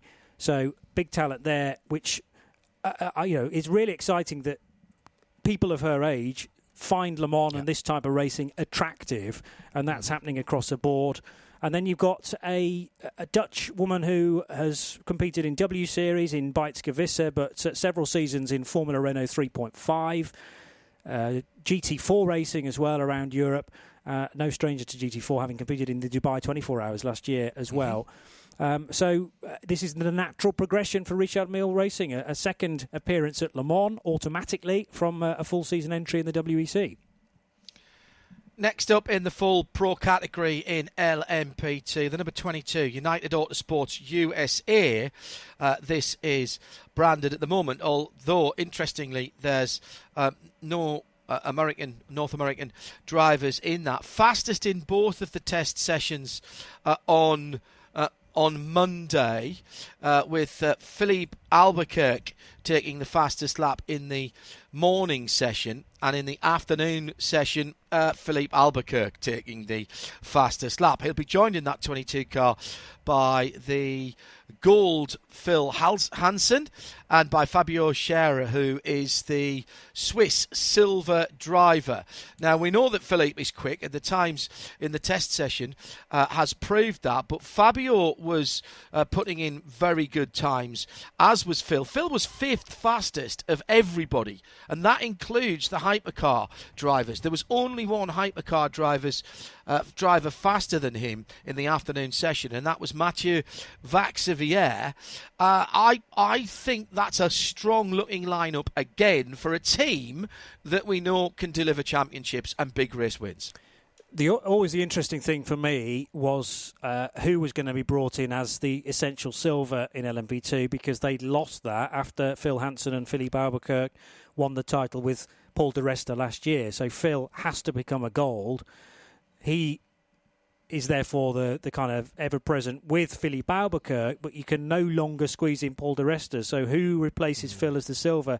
And Fabio Scherer, yeah, is a very interesting addition to that team. He did a season in DTM last year with Audi Sport Team WRT. Uh, managed to get one fastest lap along the way, but podiums eluded him in the races. But he's come uh, into the DTM campaign last year off the back of two uh, FIA Formula 3 seasons, and uh, f- before that, Formula 4. He's 21 and could be a bit of a star of the future. So I'm going to be really looking forward to him getting behind the wheel of an LMP2. He's never done it before. Um, so, you know, throw him in at the deep end this weekend at Spa. Won't be required in qualifying because that rule has gone. You used to have to incorporate your silver as a two driver combined time, mm. uh, but no longer. So, um, Phil Hanson. Uh, may may be put out for qualifying. He was for ELMS, so yeah. let's wait and see for Friday. Uh, Scherer in the afternoon session earlier on today uh, was uh, well, 13th quickest. But here's the people he's quicker than. Now, you don't know what programme they were running, but even so, Gabby Aubry, Andre Negrão, Ben Hanley, Roberto Merhi, Nyck de Vries, Roman Rusinov, Renger van der Zande, uh, Franco Colapinto, Sean Gelael, Tatiana Calderon, Alex Brundle, Ollie Webb, Anthony Davidson. All all slower than Scherer's back fastest time. Now, as I say, there's a caveat. You don't know what programs are being run through. I'd say that's a, a confident young driver uh, in that team, and I, I think we're going to have to keep our eyes very much peeled for what they do. Um, I mentioned Franco Colapinto. He's in the next car we're going to talk about. Uh, another young driving sensation, Argentinian. Uh, burst has burst onto the scene. Was effectively rookie of the year in the um, Asian Le Mans Series, those four races in what was it, 10 days or so in the UAE. He's a silver driver and he's teamed up with uh, Roman Rusinov, who's now a gold, of course, has been for a wee while, and Nyck de Vries, the platinum driver, for the second of the Algarve Pro Racing entered. Uh, Oreca Gibson's, Oris Gibson's, Oreca's, um, the number 26 car. Now, Roman we know on a good day is as good as any driver in even a gold category. Franco is super quick as a silver. Uh, Nyck de Vries, yes, please. There's a car again you've got to be looking at because Roman will be shooting for the championship. No doubt about it, uh, and with some lessons learned from the opening race of the ELMS as well, when uh, Nyck de Vries, who was his co-driver in Barcelona, took pole position, and uh, it was down to Roman to dictate the pace on the rolling start. But uh, carnage ensued right behind him, and he was eventually done by the race officials for not being quick enough. I'd, I'd expect a little bit more from Roman Rusinov than to make these slightly schoolboy type errors, but I suppose the good thing about this weekend is that he won't be at the very front of the field and we'll just be following the hypercars through. The 25, the 26 rather, will be very close to the front of LMP2 because I've no doubt that Nyck de Vries will be put out for qualifying duty. And yes, you've got Filipe Albuquerque or Phil Hanson. We'll wait and see. Um, but Nyck may have enough to, to pip everyone to the post. He, he really does like Spa as a racetrack. Uh, but uh, Roman Rusinov, yeah, multi champion in fact, the first ever Le Mans Series champion at GT level back in 2004 with JMB Racing. And he has been an FIA World Endurance champion with G Drive Racing in 2015 as well at LMP2 level. So he is certainly capable of taking a championship. Uh, Nyck de Vries uh, is an FIA Formula 2 champion just uh, season before last. Franco Colapinto, he's 17 for goodness sake, oh, and he's already this fast. Uh, he's a, a, Spanish F4 champion from two years ago, um, and you know the sky's the limit for this kid. I think. Again, interesting that, that the focal point seems to be for an Argentinian Europe at the moment to make his name. Yeah, and a lovely lad as well. We've had him uh, on Midweek Motorsport, and in speaking to him, and I did the interview on Zoom so I could see him as well. He is just such a happy, smiley person, and he clearly loves all motorsport, and was very, very clear that whilst he's not turning his back completely on single-seater racing, he thinks the place to be for an up-and-coming driver, a 17-year-old driver, as you rightly said, JP, is in sports cars, and that is where the opportunity for a career-minded driver will be. And I, I, that just gladdens my heart. I tell you one thing, you've just brought something up there. Qualified in LMP2 is going to be absolutely outstanding, isn't it? It really is with 14 cars out there, um, and you know there is a danger that that might overshadow what the, the hypercars are doing because well, I think no, it will almost definitely because you've got you know so much competition, uh, everyone having to do the business in a short session as well. Um, and a lot of people will think the the result in hypercar for qualifying is a done deal already, but you there's no way you can predict who's going to be on the no. front row in LMP2. No, agreed. Absolutely agreed. Uh, Jota have two cars. They're both in the full pro LMP2 class. Let's deal with the 28 first of all. Uh, that has Sean Gelael uh, as a silver, and then two platinum drivers, and that's allowed in the full pro category. Stoffel van Vandoorne, Belgian driver on home turf this weekend, and Tom Blomqvist. Uh, I, I, look at that again, and we've seen what Sean Gelael's done in single seaters. I think, um, yeah, all right, that's all very relevant experience, and Stoffel and Tom need no in- introduction the 28 Jota car is is another contender, Jonny. There's there's no field fillers here. Not at all. Jota are always going to pick a, a, strong lineup, having had so much success in the past, and they, they want to continue that. Uh, Stoffel Vandoorne um, with a season and a bit in the top class when he raced with SMP Racing uh, in LMP1 as was. He's a former GP2 champion in 2015 and uh, then of course went on into Formula One with with McLaren. So. Uh, yeah, a, a, very much a safe pair of hands. He's raced with Jota in the Asian Le Mans Series this year, um, and with possibly, you know, the single seater campaign has, has lost its way a little bit. I, I, would love him to, to build a big name in the WEC, and there's no reason why, if he can really make his times count in LMP2, with potentially down the line some hypercar drives cropping up as more and more manufacturers, privateers, and factory teams are interested by the top class. There may be a way back into that for Stoffel Vandoorne, certainly. Uh, Tom Blomqvist. Uh, a Spa 24 hour winner with Walkenhorst Motorsport just three years ago. And um, I remember being at Silverstone watching him compete in FIA Formula 3 in the past and thought he was very talented then. He subsequently became a DTM driver for BMW and also in the, the big GT races around the world for that brand. And another relationship that was built with Jota at the start of the year with Asian Le Mans Series. So that's continuing on into the WEC. And then Sean Gelael, who is Jakarta born, still only 24. It seems like his name's been around the single seater world for, for yes. longer than that, actually. Uh, but um, he has raced in Formula One before, uh, in European Mans Series when you go back to the SMP racing days in 2016. But this is actually sort of marking the end of a four year spell uh, away from ACO rules racing. He started uh, the year with Asian with Asian Le Mans again. So basically, Jota have brought their Asian Le Mans series lineup straight into the WEC, and therefore they hit the ground running as far as relationships and the team are concerned. Yeah, what what went wrong with Stoffel? Uh, and mm. you know, just some maybe some bad career decisions. I, would like to see him do do well here. I, I, I, do rate him as a driver, and I feel very old when I say Tom Blomqvist's name here because I'm pretty certain I commentated on him in Formula BMW in the UK when he was. Uh, making uh, his early moves in motor racing. The mighty 38 is back uh, in the hands of Jota, uh, and it will be for silver driver Roberto Gonzalez, the Mexican, and two platinums, Portuguese Antonio Felix da Costa and true blue Brit, and I mean that in every sense of the word because he is quite fair skinned and a bit ginger. He'll not, well, he probably won't mind me saying that. Anthony Davidson. Uh, Anthony was the fastest of the Jota drivers in the the morning session, and Antonio Felix, Felix da Costa was the fastest in the afternoon session earlier on today. You would expect those two to go well. What about Roberto Gonzalez? How's he going to stand up to the pressure, JP? Well, I think pretty well because he, he knows this championship inside and out. He uh, mm-hmm. must have been in it for the last three years, and I can tell you that. But certainly the the combination of Gonzalez with Anthony Davidson is well recognised, and Antonio Felix da Costa will slot in uh, no problem uh, as well. But um, yeah. Gonzalez is is the silver. I think he knows his position in the team. The responsibility of qualifying has, been taken away for this for this year, so that's uh, less of an issue.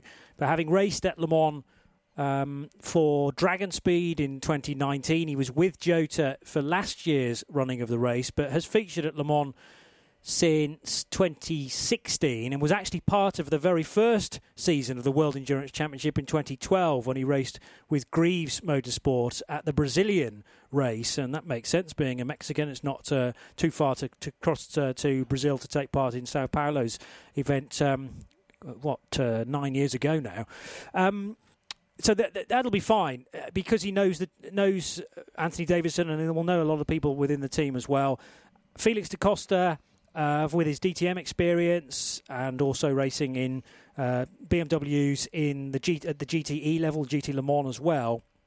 Uh, getting back to his prototype roots, if you like, or downforce roots. And Anthony Davidson has been a, a stable part of not necessarily the 38, but uh, with other crews in LMP2. Yes. Uh, and he will provide some guidance if that's needed at this stage for, for Roberto Gonzalez. I think someone, uh, you know, any silver in this uh, field of, of, cars is always learning, and I think uh, you, you need to embrace the resources around you. Antonio and Anthony are great resources for that. Uh, in Team WRT, uh, yes, that WRT, the 31 car, Belgian squad again, very much on home ground.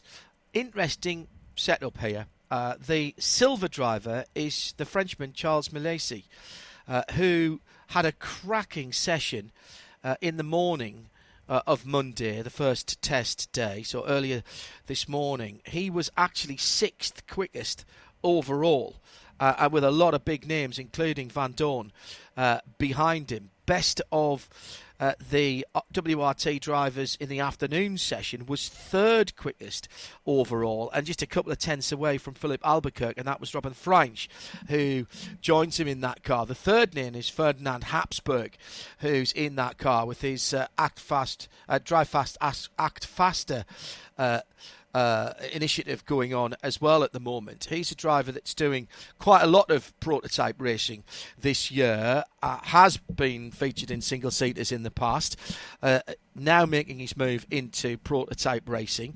WRT coming from all of their success in. Uh, uh, in GT uh, racing and coming from a success, of course, Jonny, in the ELMS. And Vincent Vosse talked to us on Midweek Motorsport uh, last week, saying, you know, we expect to, to do reasonably well uh, in ELMS, maybe top four. We weren't expecting to win. But very interestingly, he's brought a lot of the uh, the crew that were doing uh, DTM into the prototype side of things, which probably says a lot about how those DTM cars looked underneath, um, very much like a prototype car with a body thrown on them. Good point. Yes, um, but the, the, I suppose the difference between the ELMS campaign and this one is that it's three completely different drivers. So you haven't got the the crossover that enables two different um, campaigns to be run completely independently. And I'm just looking up Robin Frijns' CV, which is vast, by the way, including a Bathurst 12 hour win in 2018. But he's never done Le Mans. And he's never done any races in the World Endurance Championship in uh, any of the classes. So this is uh, a new environment for the Maastricht man to encounter uh, at 29 years old. Uh, and it's a bit of a gear shift as far as his campaign is concerned, or his career is, is concerned. Been focusing on Formula E in recent years, and certainly his Audi duties in in DTM.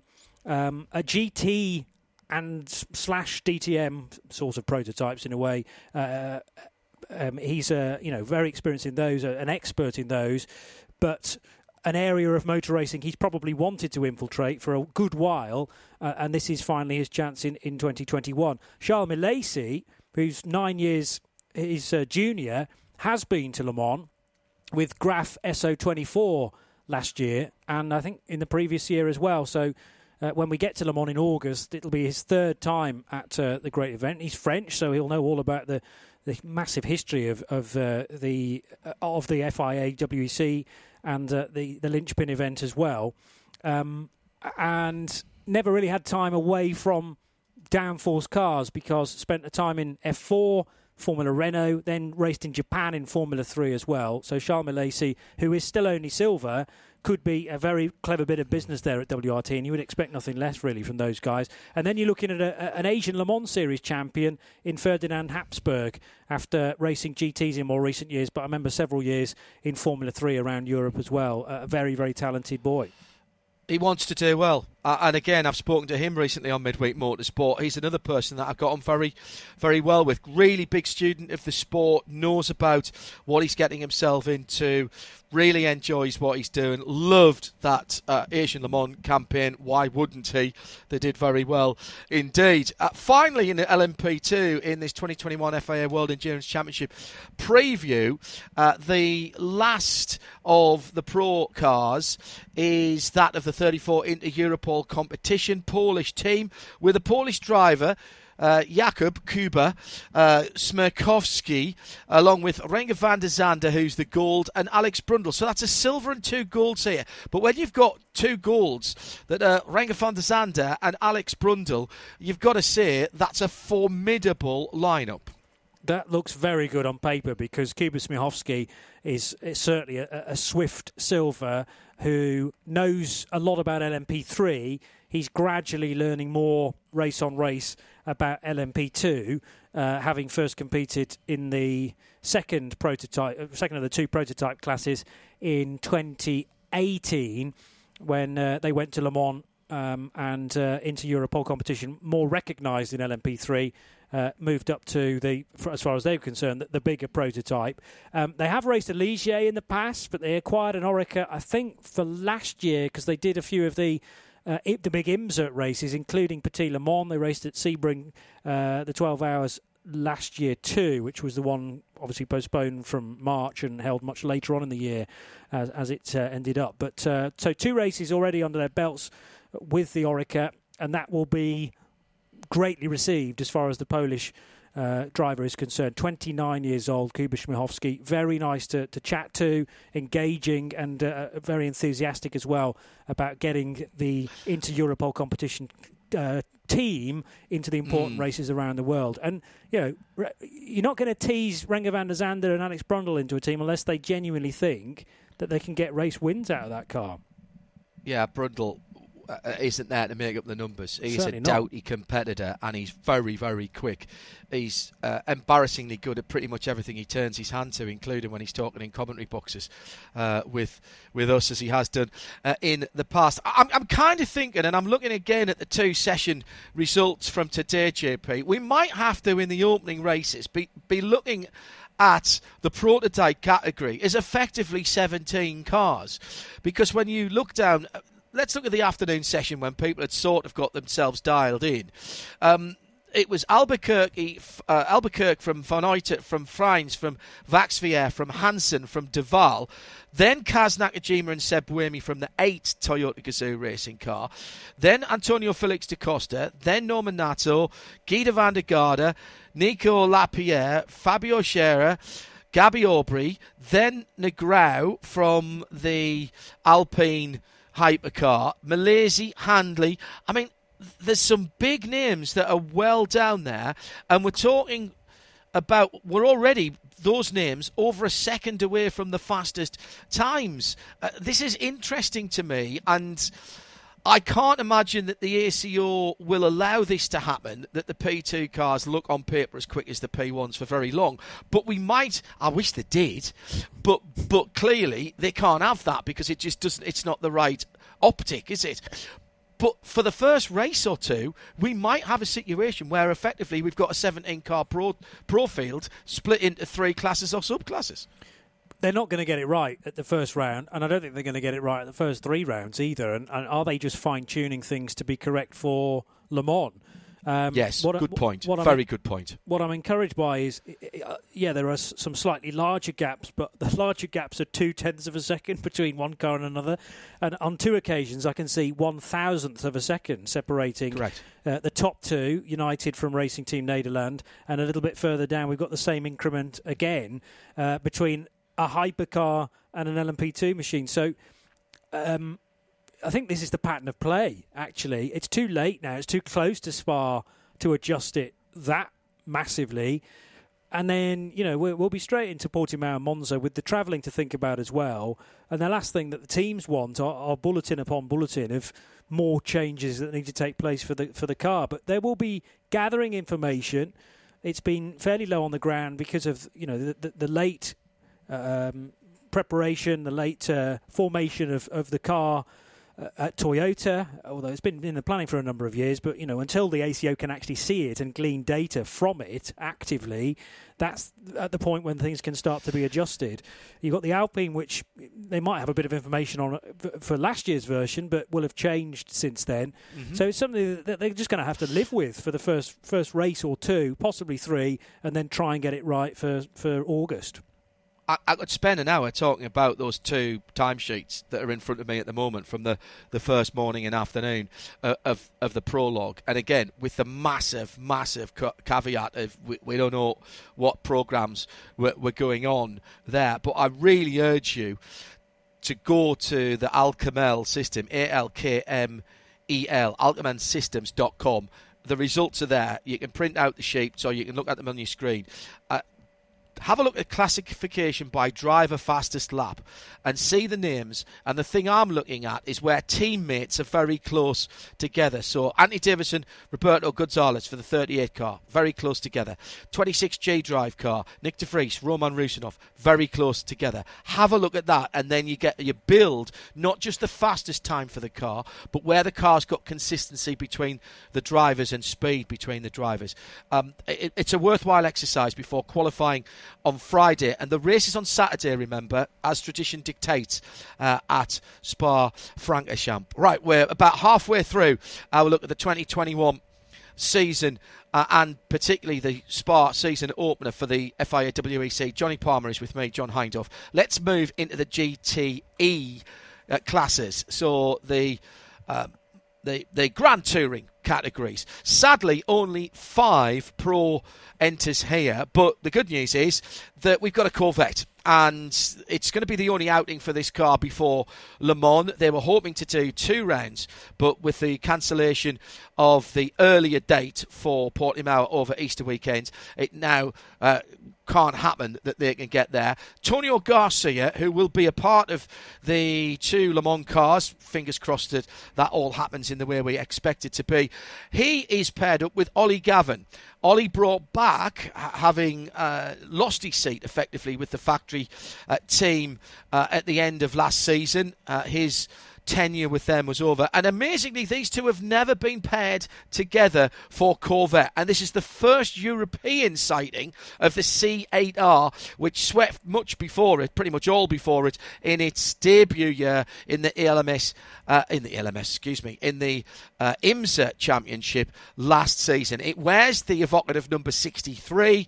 This will be important not just for the team Antonio Garcia uh, as well, JP, but also for the WEC and the ACO to gather some data on that car as we go towards uh, Le Mans later in the year. Yeah, and uh, I read that it's been given a slightly favourable, more favourable balance of performance than its last outing in this championship, which was uh, COTA last year, I think.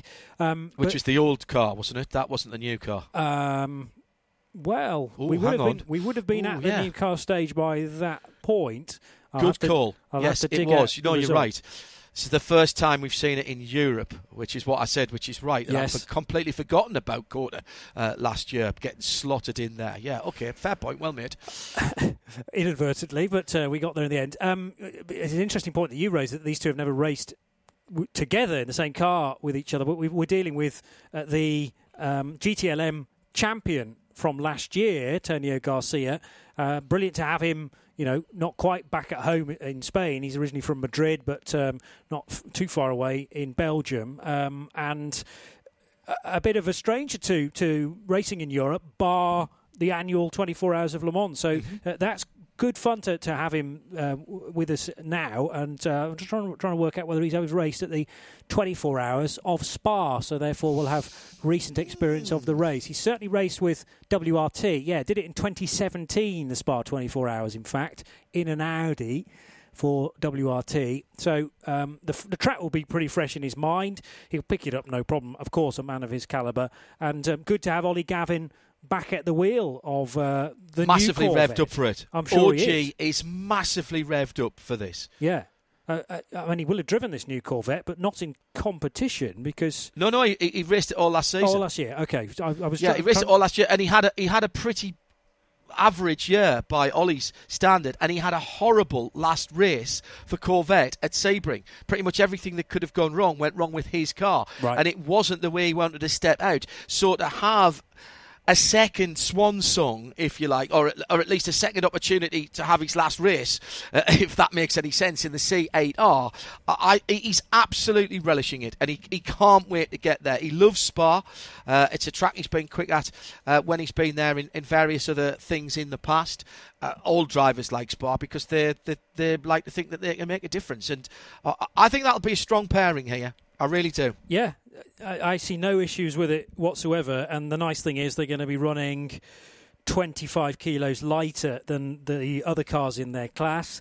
Um, and I think there's a change in the restrictor as well, which uh, results in potentially more power for the, the Corvette 2. Um, with the Ferrari that we'll move on to in a second, turbocharged, but the, the Corvette and the Porsche normally aspirated. So it's difficult to balance them, particularly with you know quite a bit of data knocking around for the Porsches and the Ferraris, but less so for the Corvettes. So they may well have to draw on because the Corvettes weren't. So did you say the Corvette is, is is turbocharged?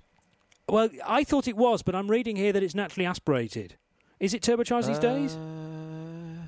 Oh, now you've thrown me yeah. uh, a curveball.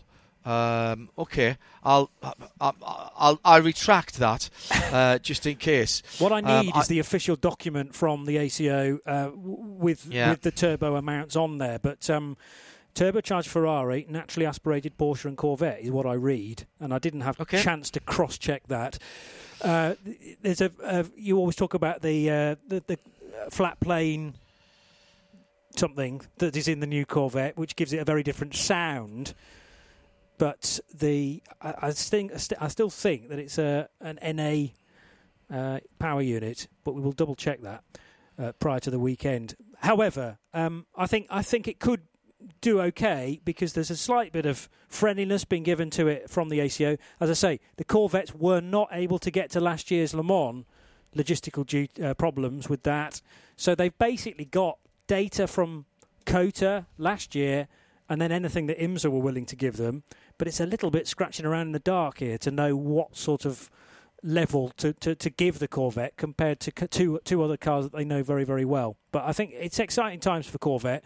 And it, they will be grateful that they've run at Spa when we get to Le Mans. I think. Uh, it, it, it is a it is a turbo. I'm I'm pretty certain it's a turbo. Okay.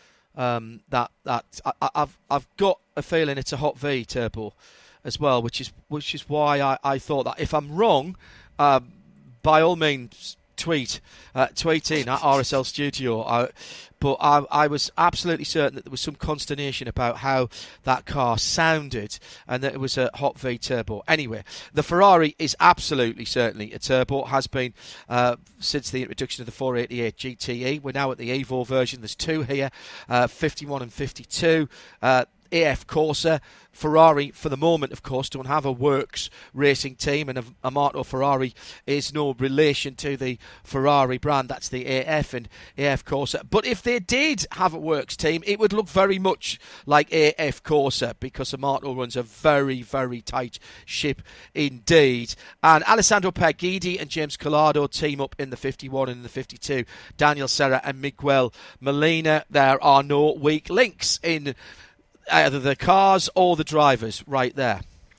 And the interest is with the addition of, of Daniel Serra. That's the major change. Oh, and Molina coming in as well, actually. So I think it's all changed at 52. But uh, they are two drivers that are long recognised as practically being factory drivers. You know, you talk about AF Corse not actually being a factory team, but it sort of is. And these guys uh, are driving Ferraris um, around the world and sort of plug and play platinum drivers. They're both platinums, as James Calado and Alessandro Pierguidi are. But um, 51 might have a slight advantage because there is no shake up in the driving lineup there.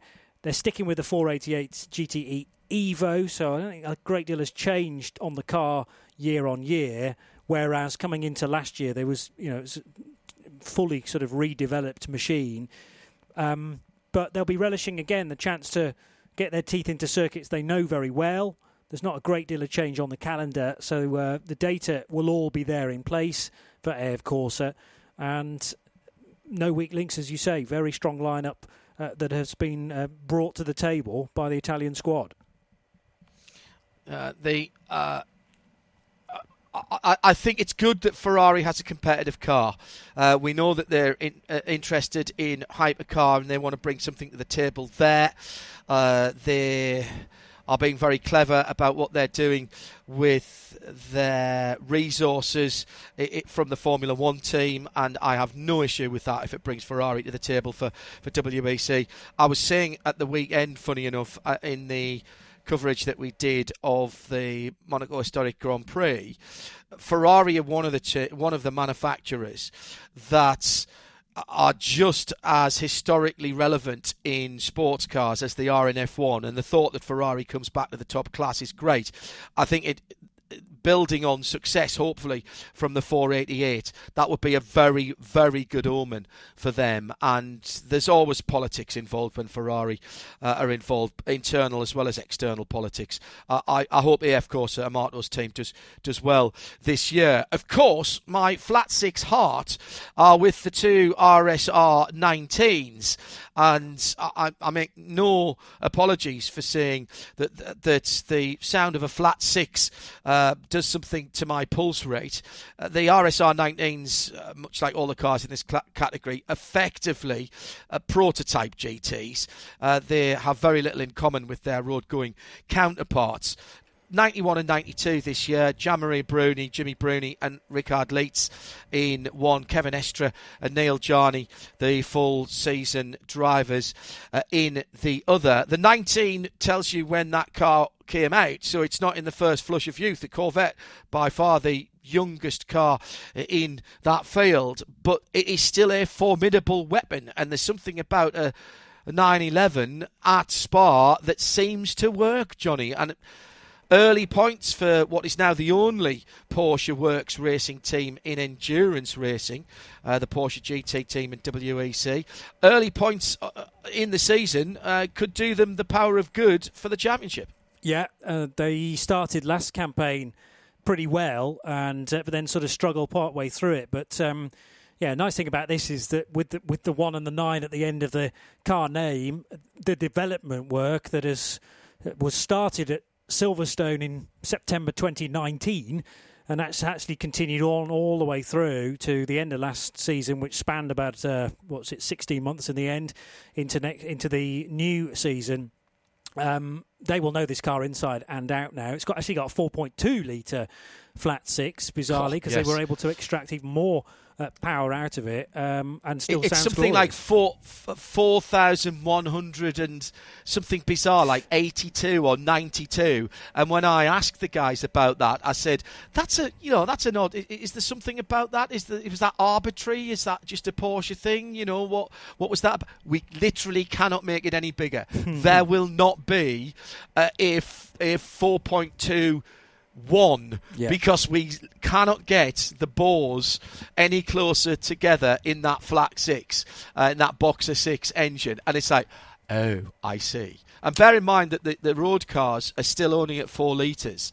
The the new GT3 992 is still only at four litres, although revs round in a road car to 9,000 revs, uh, which is the, the, same spec as the previous car. There is nothing more to come in terms of capacity, at least from from that engine. Completely, they they will have uh, thought all sorts of different approaches in order to do so, but no, they've reached the very limit now. Um, the other interesting thing for me is that there's been a change certainly with one driver. Now, Gianmaria Bruni and Richard Lietz were in the 91 last year, so that remains fixed. Kevin Estre stays. No longer does Michael Christensen continue, though, in the 92. And Neel Jani, with all his experience in the 919 hybrid, stepping down, in inverted commas, to, uh, to a GT car. But Neel Jani will be electric in that machine. And, um, you know, I'm going to delight in uh, observing his stints, of which there will be several. Because um, I think they'll stay at two drivers even for the eight-hour races. There are at the moment two planned eight-hour races as part of the WEC campaign. Spa is six hours, so no problem cycling through uh, drivers probably on single stints. You would think uh, for uh, for the GT cars they can do about an hour. Uh, so just cycle through driver one, driver two to the to the finish. Um, and who will get the last stint? Don't know. We'll wait and see. Uh, tough to call, isn't it? That class, even with the addition of uh, of Corvette this weekend. In, in, terms of testing times, Kevin Estre from James Calado, Calado from uh, Antonio Fuoco. Hang on, let's see. Uh, where's that? Ah, I see. That was a that was an AM car. Mm-hmm. Okay, uh, and then Tonio Garcia, then Richard Lietz, then Matt Campbell, then Matteo Cairoli, then Nicklas Nielsen. That was the morning session. Uh, so some AM cars mixed in there. Estre, Molina, Cairoli, Bruni, Jani, Calado. Pierguidi, Garcia, Ollie Gavin, very close together in the afternoon session. Uh, which brings us on to the GTE AMs. There are 13 uh, of them, and from me reading the times there from the two sessions, uh, sessions earlier on today, there is there is really now no reason why a pro or even a, a good semi pro can't be as quick as any of those GT Pro cars because, other than the Corvette, which is a, an outlier anyway and unique in the entry, uh, all of the other cars have caught up with the evolutions uh, uh, of the the pro cars, Johnny. So we've got the 19s in the hands of the private teams. We've got the 488 Evos in the hands of teams. So there should be no reason why uh, a silver or a gold driver can't be as quick uh, as as any of the GTE Pro lot. No, exactly, because when the balance of performance comes out, it is identical across GT Pro and GT AM mm. cars. Because um, as far as the driver championship is concerned, AM, AM drivers can score the same points as pros and yes. do, of course. And there's actually nothing to rule out. It would be, it would be a bizarre season, but actually for a, for an AM driver crew to win the outright title in GT, um, because and they it, score points for the manufacturers championship. It's the top finishing do. cars, yeah, from from either either category. So yeah, absolutely right. Now you'll notice in GT Pro we didn't mention Aston Martin. They don't have any works entered cars anymore, but they are featured, and there's a trio of them in uh, the GTE uh, AM. Uh, two of them are effectively run by Tom Ferrier's team, TF Sport. The number 33 for Ben Keating, Dylan Pereira, and Felipe Fraga and the D Station triple seven car uh, for Satoshi Hoshino.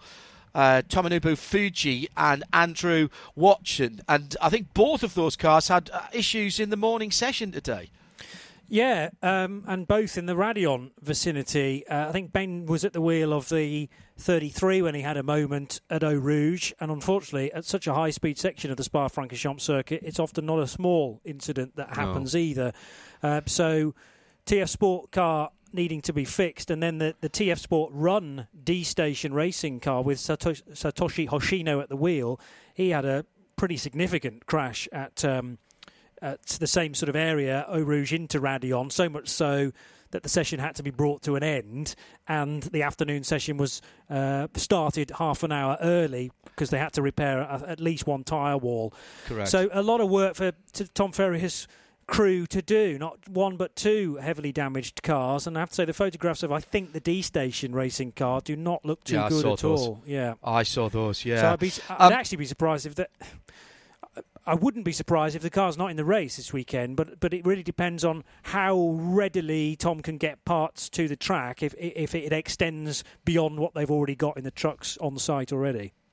I'll put something out there. With no works cars racing this year, there will be spare full cars yes. around in in the vicinity of Banbury and its environs. Good point. Just saying.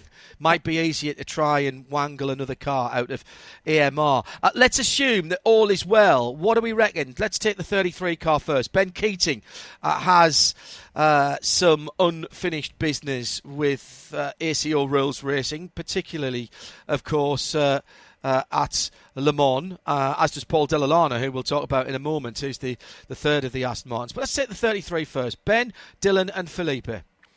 Yeah, I'm scanning through Ben's back catalogue of GT cars that he has driven in the past, and ah, now he has driven a TF Sport Aston at Daytona this year. Um, yes.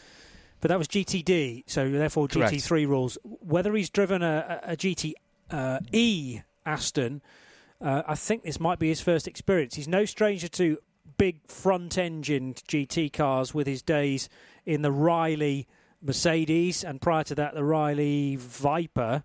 Um, yeah, correct. So and he's done GTE, of course, with the with the Ford Porsches. GT. Uh, uh, yes. And the Ford GT. And the Ford GT, yeah. which of course he famously took to Le Mans, and they were in a cracking position to win that race. Cross uh, the line. Cross the line as, as winner, the, yes. as, as, the leading car. So he's had front, middle, and rear. So, yeah. you know, he's ticked all the boxes now. So he might as well just get another set of overalls. exactly.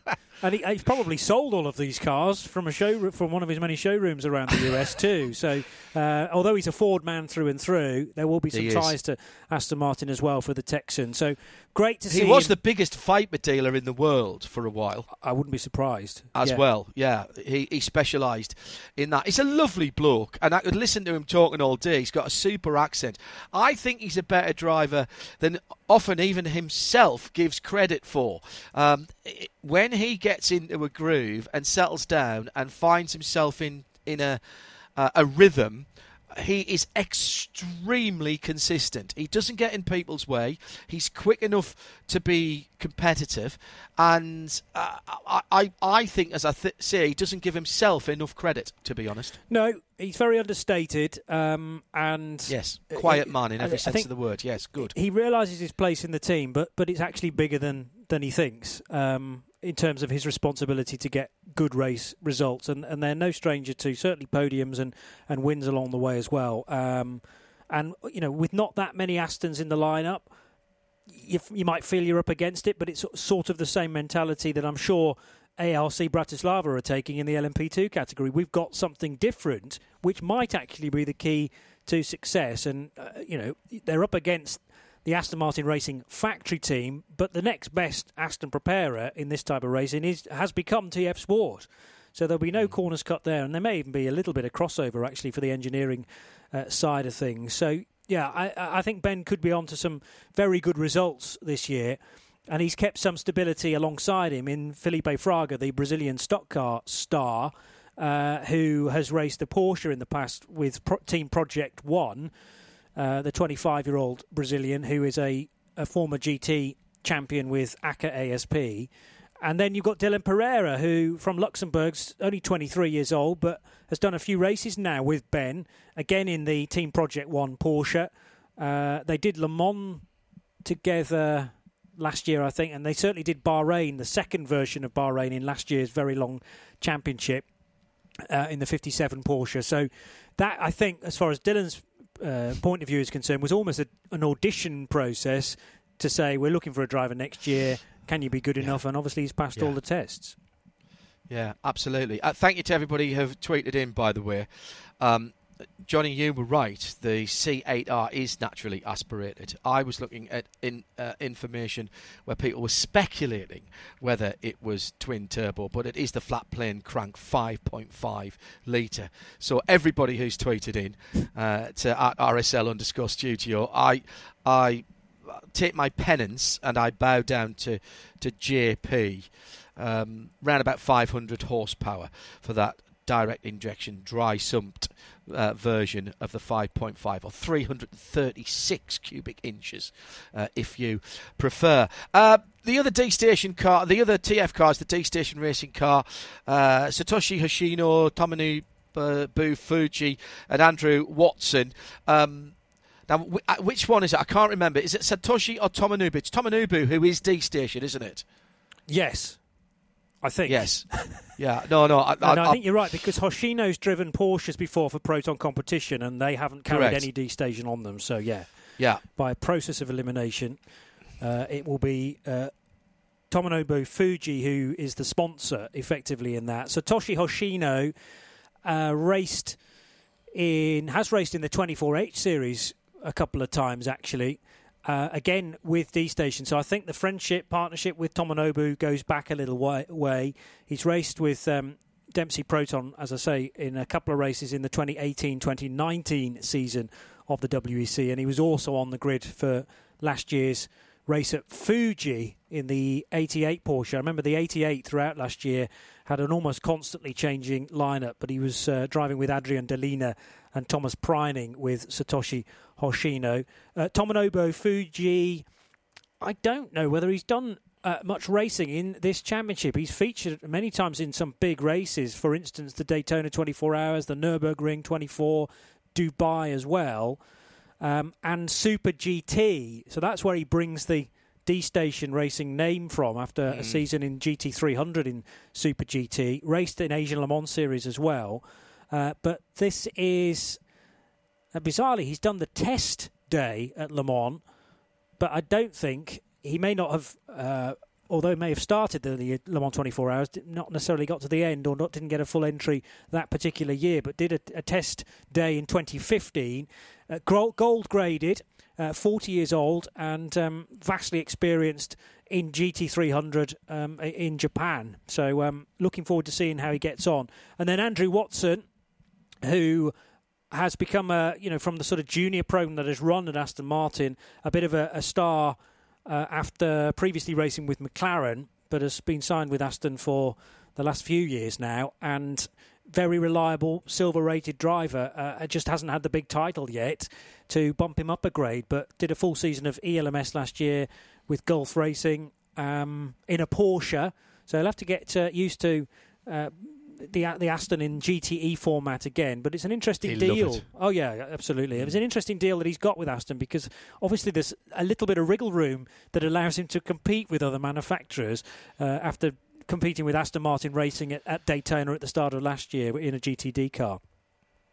The other Aston Martin is the number 98, which is a traditional Aston Martin Works team number. It's entered as Aston Martin Racing, but of course, it isn't really Aston Martin Racing, is it? It's Paul Dalla Uh, he's got the Vantage AMR, the latest spec.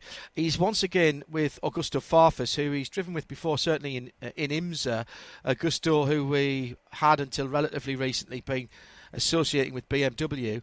And Marcos Gomes, the Brazilian silver driver, is in there. So platinum, silver, and bronze. And Paul, a bit like Ben, actually, unfinished business, particularly at Le Mans. Yeah, um, a champion in the World Endurance Championship uh, four years ago, but um, there are those years or th- those times at Le Mans when Paul's been in a great position and something has gone wrong.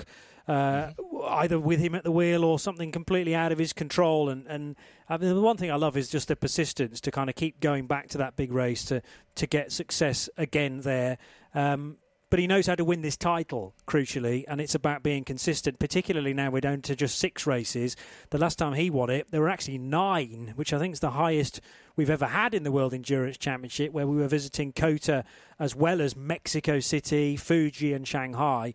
Very busy year and plenty of points on offer. They're not going to have that uh, this time around.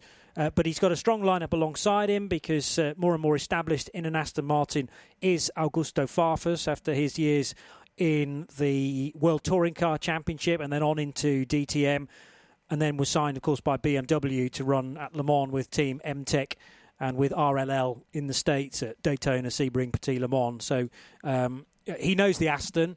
Uh, and he's very, very quick in it. And Marcos Gomes, fellow Brazilian, uh, a champion in the Asian Le Mans series with Hub Auto Corsa at GT level, uh, and also r- runs with that team at big events like Spa. Uh, he's also in the, the um, Brazilian stock car series, similar to Felipe Fraga.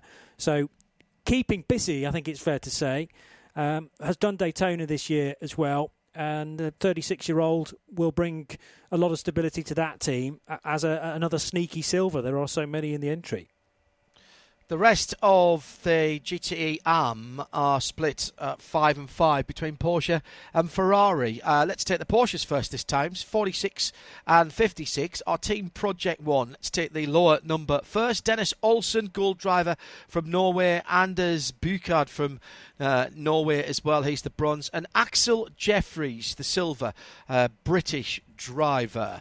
Uh, with the latest spec car, RSR 19s. Yeah. So, how will the team adapt to the uh, the more updated car? I think very well because the you know the the layout stays pretty much the same, but there's significant upgrades to it. So maybe a Oh, little bit of yeah, a little bit of pace to unlock for the team, um, and that's why the the prologue will be useful to them to try and get as much running as possible, and then they'll learn about it in the race. But if it's a proven race winner in GT Pro, certainly capable of of doing the same in AM. A, lot of the things, JP, the, the changes to the cars, yes, some of them are performance based, but others were serviceability um, in in the nine on the 19, which it makes life a lot easier for privateer teams to run them. Uh, the way components can be replaced in endurance races or after accident damage, access to things. Uh, there's some driver comfort additions, uh, uh, more. Um, uh, more adjustments aerodynamically and things like that so that you can tune the car a little bit more. Now, all right, you could disappear down the plug hole if you're not careful, but it, it's not just about out and out speed, it's about how you run the car and how much easier it is to service the car as well. It's a, a real it's been a real interesting journey for that uh, that new newer version of the the RSR.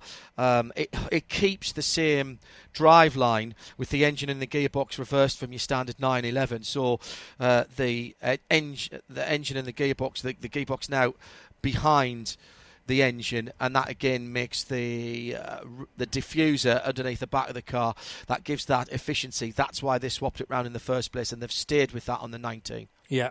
Well, you make a good point there. So, therefore, Team Project One, who are no stranger to a Porsche Cup car, with their running in Carrera Cup, yes. Deutschland, and uh, probably some Super Cup races along the way too.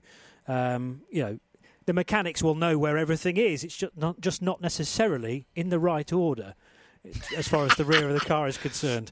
Um, yes, good let, point. Let's remember that Dennis Olsen was part of that very famous win at Bathurst in the 12 hours in 2019 when Matt Campbell had that ridiculous end to the race for Earl Bamber Motorsport, mm. but Dennis was in the lineup. He's also an international GT champion with Frikadelli Racing. So if you like, he's the Porsche specialist uh, in amongst those guys. Axcil Jefferies, uh, most recently, has been racing with Konrad Motorsport in Germany uh, in Lamborghinis. He's also a Lamborghini mm. Super Trofeo Pro Am champion with Konrad. So uh, that's the only question mark for me for the Zimbabwean is how quickly he adjusts to the new the new car. But uh, it'll be very quick, I'm sure. He's the silver, and then Anders Buchardt, also from Norway, as you said. Um, was racing in the late noughties and early 2010s, but then had a pause. He was really limiting himself to the Nürburgring 24 hours.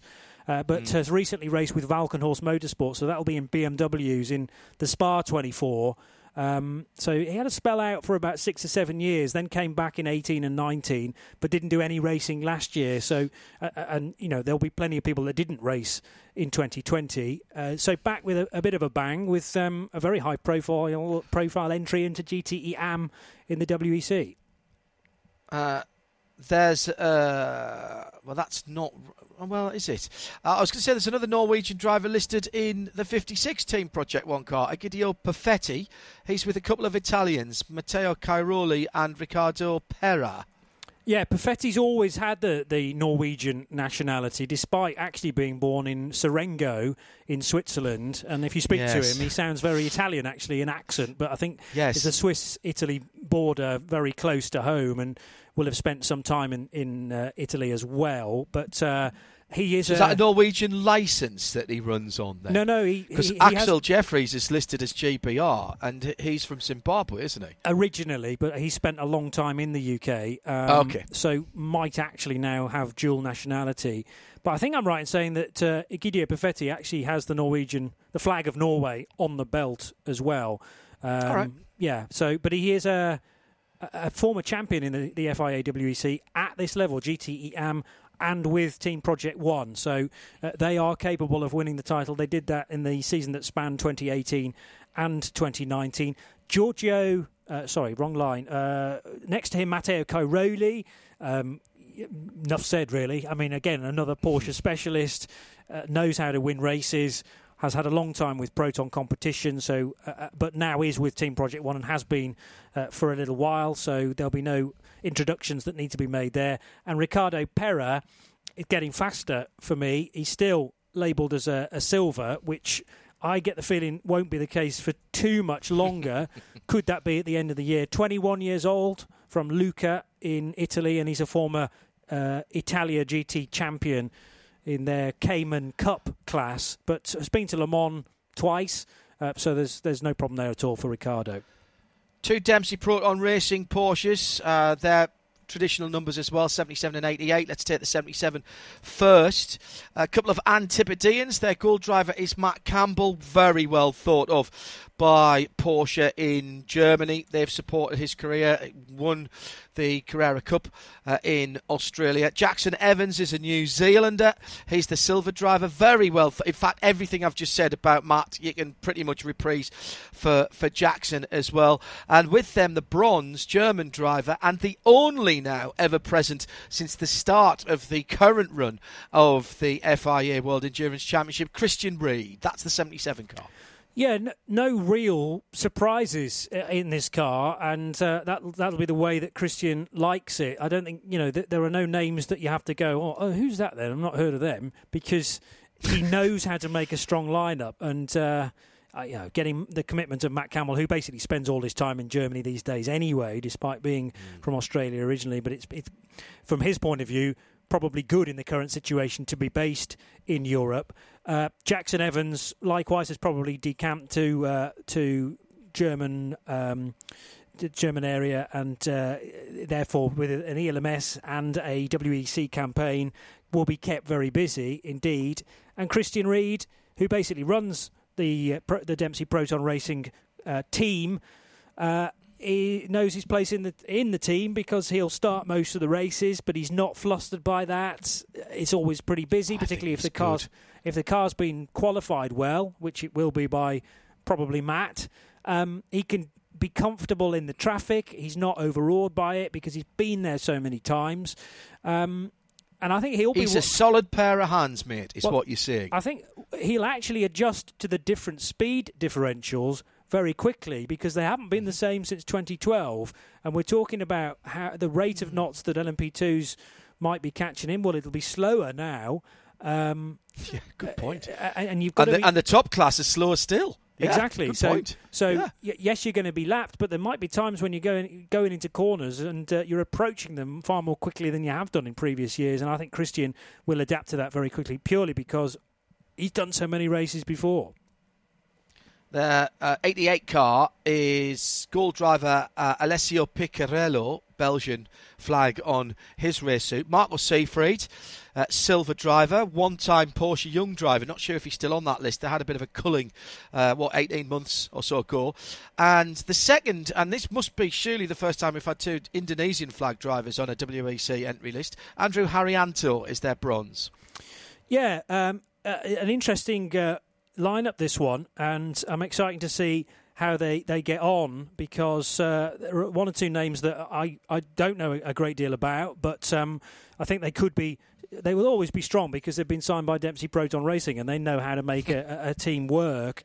Um, Andrew Haryanto, um, who has sort of put the project together as far as I can see it, but Alessio Picariello, mightily impressive last year in the European Le Mans Series won the championship along with his co-drivers by an absolute whisker because he and the team from Kessel, the Ferrari crew, finished on 99 points. He had six drivers all on 99 points, and it had to go back to uh, the count back of, I think, a one fourth place that uh, Kessel hadn't managed yes, and right. Proton had. So, uh, um, but they got the title crucially, and therefore he gets his gold status.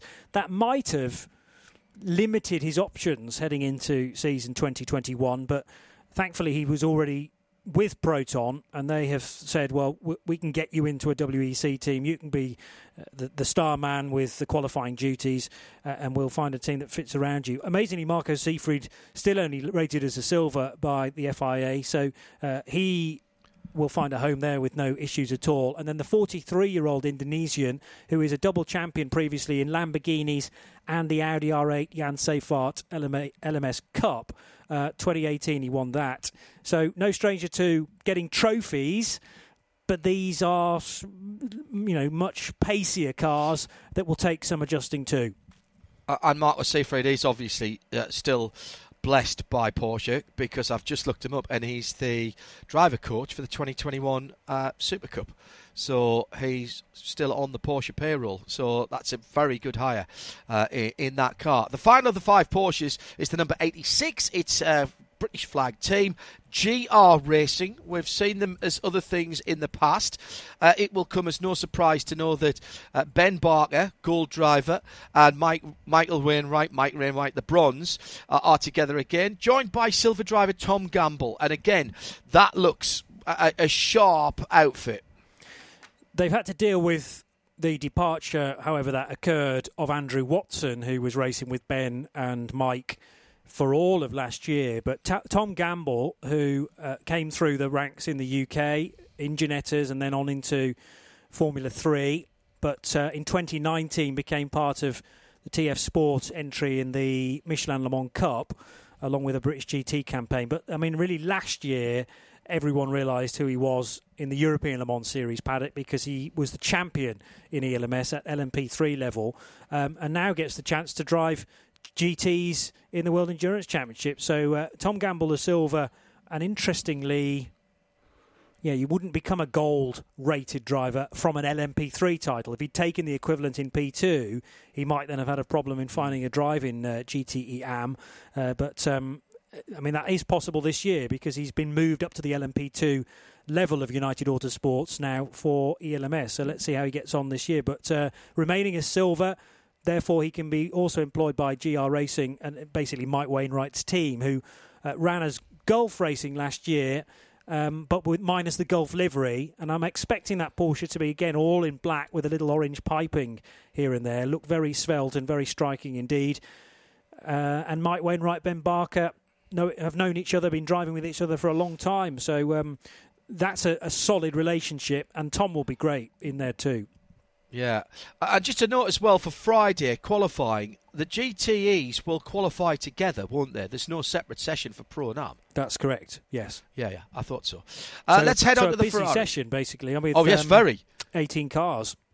That is the busiest, isn't it? Because the or, or do the prototypes all go out as, They as, should do, as one as well? yeah. All right, okay. So that's 17 and 18, still the busiest session, as you rightly rightly say. Uh, Cetilar Racing is the first of the um, Ferrari teams that we're going to talk about. They've got the 47 car uh, for gold. Antonio Fuoco and silver Sergio uh, Giorgio Sernagiotto or Sergio Giorgiotto, um, as I was going to say there. And the bronze is another Italian, uh, Roberto Lacorte. Cetilar then. Yeah, Cetilar, a name very familiar to World Endurance Championship fans because of their time in LMP2 and running a Dallara in the past. Uh, but they now uh, head really to their GT roots because I've seen them run in GT3 and GT4, I think, in the past. Roberto Lacorte is the man from Cascina in Italy, and he's the bronze, having first competed in the European Le Mans Series actually back in 2015, also with Villorba Corsa. So uh, he's been racing in LMP3 and P2, but notably no GT entry in ACO rules racing. Um, you'd have to probably go back to the early um, 2010s when he was last at the wheel of a GT car. So that'll be interesting to see how he, you know, uh, rekindles or uh, gets those memories back again of a, a slower car, but um, uh, lots of power. And uh, it's a Ferrari, of course, them being Italian, so mid-engined as well. GT Italia champion Giorgio Sernagiotto, the 39-year-old from Treviso. Um, again, regularly racing with Lacorte, so they they know each other well. The addition to the team is the 24-year-old Antonio Fuoco, who I'm just noticing here that his nickname is Speedy. I don't know how official that is, but. Uh, Antonio Speedy Fuoco, I might try and work into the commentary this weekend. Uh, he's a GT Italia champion with AF Corsa a couple of years ago and has, has driven for Car Guy and Hublot Esports mm. team as well in the past. Um, so um, lots of interesting team names on the entry, including uh, Iron Lynx as well, who are a big mover and shaker these days in Italian uh, GT racing, but raced in Daytona this year with the Cetilar crew in their yes, LMP2 car. So that's the probably the first connection with this team uh, for the WEC. Now remember, this is uh, GTE AM, two AF Corsa cars uh, in addition to their two Pro cars. So um, the AF team, uh, and, named as AF, sometimes of course they have run cars under other uh, monikers for different people. But the 54 car, now uh, let me, I'll start with the bronze, Thomas Flohr, the Swiss bronze driver, uh, been around a while, uh, he's pretty good. Francesco Castellacci, Frankie Castellacci, silver, mm, so far so good. And then you add in Giancarlo Fisichella, platinum driver. You're allowed one at that level. That's fine. That to me looks an awesome lineup. Especially because it's been established for about four seasons now as yes. well, so they realise that they're onto a good thing, and don't want to change a you know a, a, really a, a, well-oiled machine in that respect. Probably running with the VistaJet branding again. It's Thomas Flohr's company, and he's the the businessman that's predominantly bringing the money to this campaign, although Francesco Castellacci helps with that as well. And Castellacci, the Roman from uh, who is 34 years old, um, I'm trying to work out when he first featured with uh, the well, AF Corsa team now, they have, of course, been called Spirit of Race in the past, Yes. which, uh, who are a Yes. Swiss arm of AF Corsa as well. But I reckon as far back as 2014, uh, in the GTC category that it was then, in the European Le Mans Series, so for GT3 cars, uh, we were seeing. Um, Francesco Castellacci drive with AF Corsa. So it's a, a relationship that goes back at least six or seven years, and the Flohr, Castellacci, and Fisichella lineup has remained unchanged for at least four or five of those years. So, you know, it's kind of like the previous season hasn't really ended. You just roll on into the next. Yes. Uh, you know, there's no reintroductions necessary. We know all about the data around Spa, and they could easily run in the top five. And, and you know, why not kick off the season with a podium? I think if, if they've got aspirations to win this title one day, you know, it has to happen either this year or next. Um, so why not? Yeah, and a good start will put them on the right road. The 83 AF Corsa car, the evergreen Francois Perrodo. Uh, we, there's an awful lot of good people in uh, a WEC paddock, uh, pretty much everybody, and Francois uh, is one of the best of them. He's a smashing bloke, the Frenchman. He's the bronze driver. Um, normally drives with Manu Collard. Yes. Uh, that's all changed this year. His partners are silver driver Alessio Rovera, Italian, and Nicklas Nielsen, the Danish driver, is the gold driver. Yeah. Now I wonder whether this is following the complication of last year's WEC. Now Nicklas Nielsen won the ELMS in 2019 and should therefore have become a gold for 2020, but because the WEC season started in September 19. He actually Yes. stayed as a silver for the whole of the rest of the WEC, uh, and, that meant that Manu Collard could stay in the team as the gold. It's interesting now that Nicklas Nielsen finally does become a gold after his title winning campaign in 2019, that Manu Collard doesn't find a way into the World Endurance Championship, but that's sort of the makeup of, of the team, and uh, much discussion have probably been had. Now, interestingly, uh, Manu Collard and Francois Perrodo and Alessio Rovera were on the entry list for the opening round of the ELMS, but then because of health related problems, couldn't take part in that event. But I understand that they are a full season entry in ELMS as well with the 88 AF of Ferrari. So we are going to see the Perrodo Collard combination at least in Europe, but it would appear because of the vagaries of, of Nicklas Nielsen's rating change, the delayed nature of that, uh, there's no room for Collard in the 83 crew, who are the champions, we should make out as Mhm. well. They, they are Good defending point, yes. champions from season 2019 2020. It was a close run thing, even into the final round at Bahrain uh, late last year. Um, Alessio Rovera is the the addition, but uh, again, you know, someone who's been making waves in GT3 racing, and I'm Very not much so. surprised that uh, he's been signed up by AF Corsa to get another title. Um, he's a former Porsche Carrera Cup Italia uh, championship winner and raced with AF Corsa last year at times too. The, that, that's a, I think that's another strong car for them to defend. Uh, shame not to see Mano in it, but Hmm. adequately explained by you, uh, beautifully explained by you. The final two cars uh, in uh, this GTE AM category, and therefore in the 35 car field, we're going to talk about Iron Lynx 60 and 85. Take the 60 first. Italian flagged team Iron Lynx. Uh, I never know really what to make about uh, Iron Iron Lynx as as a team, and and I, I don't say that with any bad connotations. Um, it, they just seem sometimes to be. Um, uh, a bit difficult to understand, shall I say? Um, a bit of an enigma in, in some respects.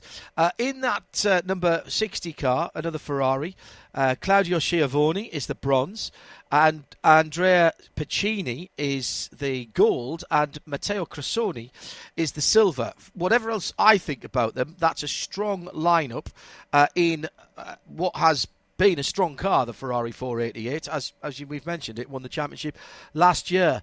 Uh, so what do you reckon? Schiavone, Cressoni, Piccini. Very good. Uh, Matteo Cressoni has been uh, around the ELMS paddocks for a, a number of seasons now, and uh, another one where you're scratching your head why he hasn't actually been moved up to the gold grade. But uh, it's done on lap times, it's done on uh, previous success as well. But uh, been racing Ferraris with numerous different squads in the past Clearwater Racing, Jim McWhirter's squad, JMW Motorsport. And uh, when Iron Lynx came on the scene last year, uh, was tied down to their 24 Hours of Le Mans uh, entry. So Cressoni, that's a, a, a, simple choice, I would say, for the Iron Lynx squad. Then you've got one of the two Piccini brothers, Andrea, uh, who uh, managed to get close to a title last year as far as the Michelin Le Mans Cup was concerned. Giacomo, uh, also his brother, um, a regular with Ferrari crews, having previously been put in with Kessel.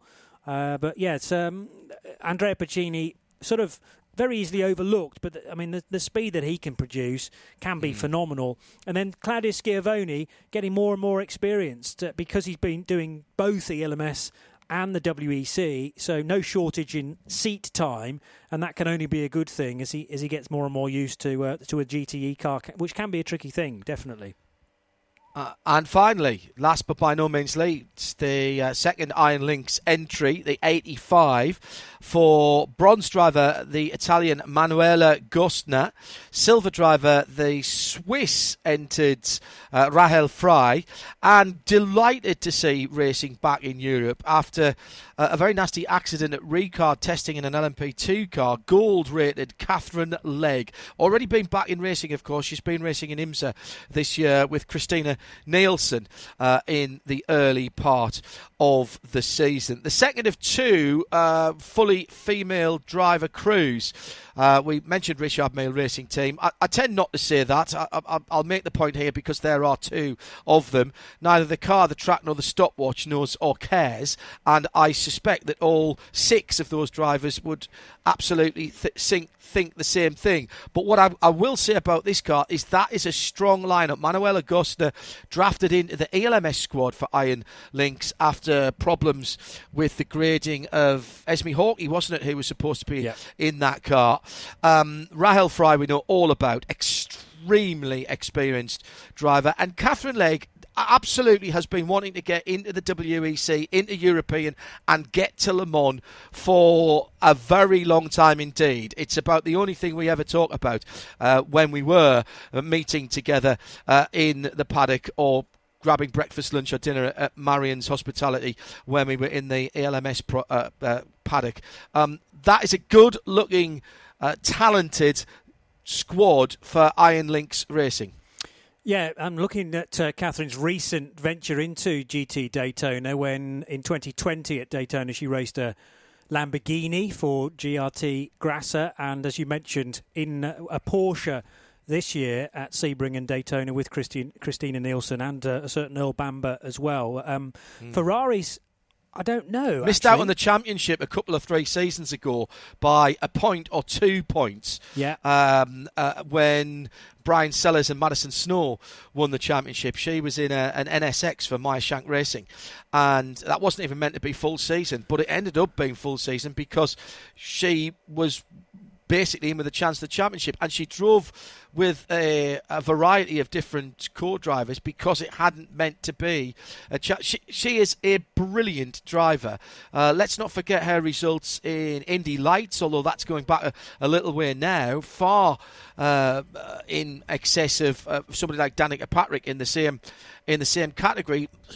Uh, one might say has not had the same opportunities, but doesn't make her a bad driver. She's a very competent driver and supremely competitive. Oh yeah, one hundred percent. I mean, I remember the days when they were still racing the Delta Wing as well, and she was very much part yeah. of that lineup in the uh, the yes. mid 2010s and would love to have raced that at Le Mans when it featured. Um, uh, yeah, and the goal, quite obviously, is to get to the 24 hours of Le Mans. Um, and because she's driven lots of different GT cars, I think she'll adapt perfectly well to a Ferrari this time around, having, as you've mentioned, the Acura NSX, the uh, Lamborghini from GRT, last year's Porsche or this year's Porsche. So uh, a Ferrari, another uh, manufacturer to add to another set of overalls. Yeah, yeah, absolutely. As we've said about Ben Keating, really. yes, Manuela Gostner exactly. coming from a, a very much family orientated uh, racing team because you know I was calling uh, last weekend the uh, 12 hours of Paul Ricard when her dad, her brother, her sister were all in a Mercedes together. She was the absentee, although she did compete in the Mugello 12 hours a month ago. And Manuela Gostner, uh, very quick bronze indeed, and well established in the Iron Lynx crew. And Rahel Frey, I mean, if you didn't catch the, the final hour of the European Le Mans Series race at Barcelona, tune in purely from Rahel's stint because she rejoined the race from her pit stop in, I think, seventh, sixth, seventh, seventh in class it was, and ended up finishing the race in fourth. And there were some brilliant Wow. overtakes along the way. Now, okay, there might have been uh, tyres of different ages mixed in there and possibly a bit of fuel saving from the other cars, but the car placement and the commitment on the brakes in order to pull some of those overtakes off just reminded me how good Rahel Frey is. I'm not going to ask you for predictions for the classes because other than hypercar, I don't. I mean, you could you could stick a pin in, um, and you, you'd have as much opportunity to be correct as as making any kind of reasoned decisions uh, in the 14 P2s and the 18 GT cars there. What what I would say, Jonny, is that there will be a lot of people listening to this who are dismissing this 21 uh, uh, 2021 FIA World Endurance Championship because of the lack of interest in the top class. Uh, it is an important season for the top class because it's the first season of hypercars, but it, there's not going to be true racing competition there for a couple of seasons. Uh, that's the truth of that. It's a developing category. Um, but to dismiss the championship because of that would be folly because of everybody we've talked to. I've just sent a, a note on the production chat to, to, to Tim because we've well run over our time allotted here. But there really are no field fillers whatsoever, actually, in any of the classes. But in terms of the competitive nature of it, in P2, GTE Pro, GTE AM, it is a quality depth of field here. It is really good, and um, I think you know the season with only six races in it will pass uh, Yes. incredibly quickly with entertainment throughout. You've got the difference in race lengths: six hours, eight hours, and the twenty-four hours in August. Um, I suppose the upside of making LMP2 a finite number of manufacturers producing chassis. Possibly, we were always going to get to the stage where one was better than the other three, and that's where we are. However, what it has presented us with almost inadvertently now is a single make LMP2 category. So, therefore, it's all down to drivers, uh, both in qualifying, but then more crucially, across a six or an eight hour race, how you've made, how you've created your driver combination, and then how mm. you utilise it in the race. You know, if there's a full course yellow, if there's a safety car, can you get your bronze time burn through that? And then you get to the real fun part of the race at the end where the, where the golds and the platinums are plugged in. I Yeah. fear a little bit about where GT Pro is going because we're not going to have the Corvette all the way through the season, so it will. It's in its twilight years, isn't is. it? Let's let's be And- honest, and because it will be replaced by something else. It's due to be replaced in 23, actually, 2023. Yeah, and Ferrari have said we'll do this year and next year, and then their focus will shift to prototype racing. I think uh, they've made no secret about that. And, and just as Hypercar has had to be reworked, and we're right in the middle of that reworking, I think the same will have to ripple down to uh, GT eventually. But the nice thing is. Because there have been so many factory GT cars through the years, they now descend into AM, and it gives That's us a stunning, 13 stunning cars. 13 car Yeah. entry. And they're all current machinery. You know, the rule is you have to use year old GT Pro cars. They're actually all equivalent, and that's proven by the time set in Mm. today's sessions because you've got this overlap and you think, well, what category are they in, Pro or AM? It doesn't seem to Yeah. matter.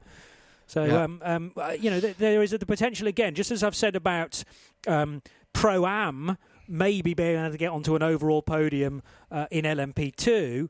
Uh, we Yeah. may even get the same situation where an AM car might finish in the top five uh, within uh, GT Pro. A, a- a conversation for another day, but I hope that the the LM the, the Le Mans GTE AM baby doesn't get thrown out with the GTE Pro bathwater when the ACO and the WEC come to reconsider what GT where GT is in Yep. in the overall because there's still clearly a lot of interest in GTE AM in both ELMS and WEC and particularly at Le Mans because that is the entry level and I don't think GT3 in whatever form certainly not in the form it is at the moment is is the replacement is the answer for that. Um, and I, I think there's life in that GTE category yet in the AM's hands going forward. And if all the factory teams Ferrari and Porsche and well Ferrari and Porsche uh, Corvette possibly even as well have a hypercar and an LMDH what are you missing? Give it give it give it to the pro, give it to the the privateers and and say there you go guys have at it Yep. And we, we've had ELMS uh, campaigns in the past where we've had a sort of a two pronged GT category. You could almost run GTE AM like GTC used to run, um, and then. I don't know. Come up with some other way of running GT cars, uh, which are slightly faster. But I mean, yeah, the, the, the difficulty is obviously the, the key movers and shakers in GT Pro today now want to get involved in hypercar, whether that's LMDH or LMH, and that's Yep. brilliant as far as so you don't need the factory cars not No. when you not when you've got 13 of them here and 20 odd at Le Mans Yeah. you don't need the factory no cars 20, And- 20 AM cars. Just call them GTE. Forget about the Pro and Yeah. the Ambit. Just absolutely yeah, I agree with that. As I say, though, that's that's probably a conversation that we should have kept for another day. Maybe we'll be talking about it across this season. It's a season to look forward to, whichever way. We're making history. We're seeing new hypercars. We're seeing the recycled Alpine, the, the knee rebellion. We've seen LMP2 across now two classes, split seven and seven, where we literally cannot pick a winner of the race this weekend. Never mind the championship, and it could even come from a pro am car if strategy yellow flags, safety cars fall into the right place for for the Pro Am cars. In GTE Pro, only five cars, but we've got a Corvette, a Corvette that could upset the Ferrari and Porsche Apple Cart. And with the 13 car entry in GTE Am, we've got the deepest and possibly the most talented GTE Am field we've seen for many a year in the WEC for 2021, with three manufacturers represented there Aston, Porsche, and Ferrari. It's looking good, isn't it? So join us. Uh, for our season coverage across the WEC uh, with Jonny Palmer and, well, probably a variety of voices uh, next to him across the season as we build up, of course, towards Le Mans 2021 in August. We'll bring you full coverage of that big event as well across the Radio Show Limited network of channel. Our, our voice of ACO Rules Racing and the WEC and ELMS in particular, Jonny Palmer. Thank you for joining me, John Hindhaugh, on this special RSL programme. The 2021 FIA World Endurance Championship starts at Spa.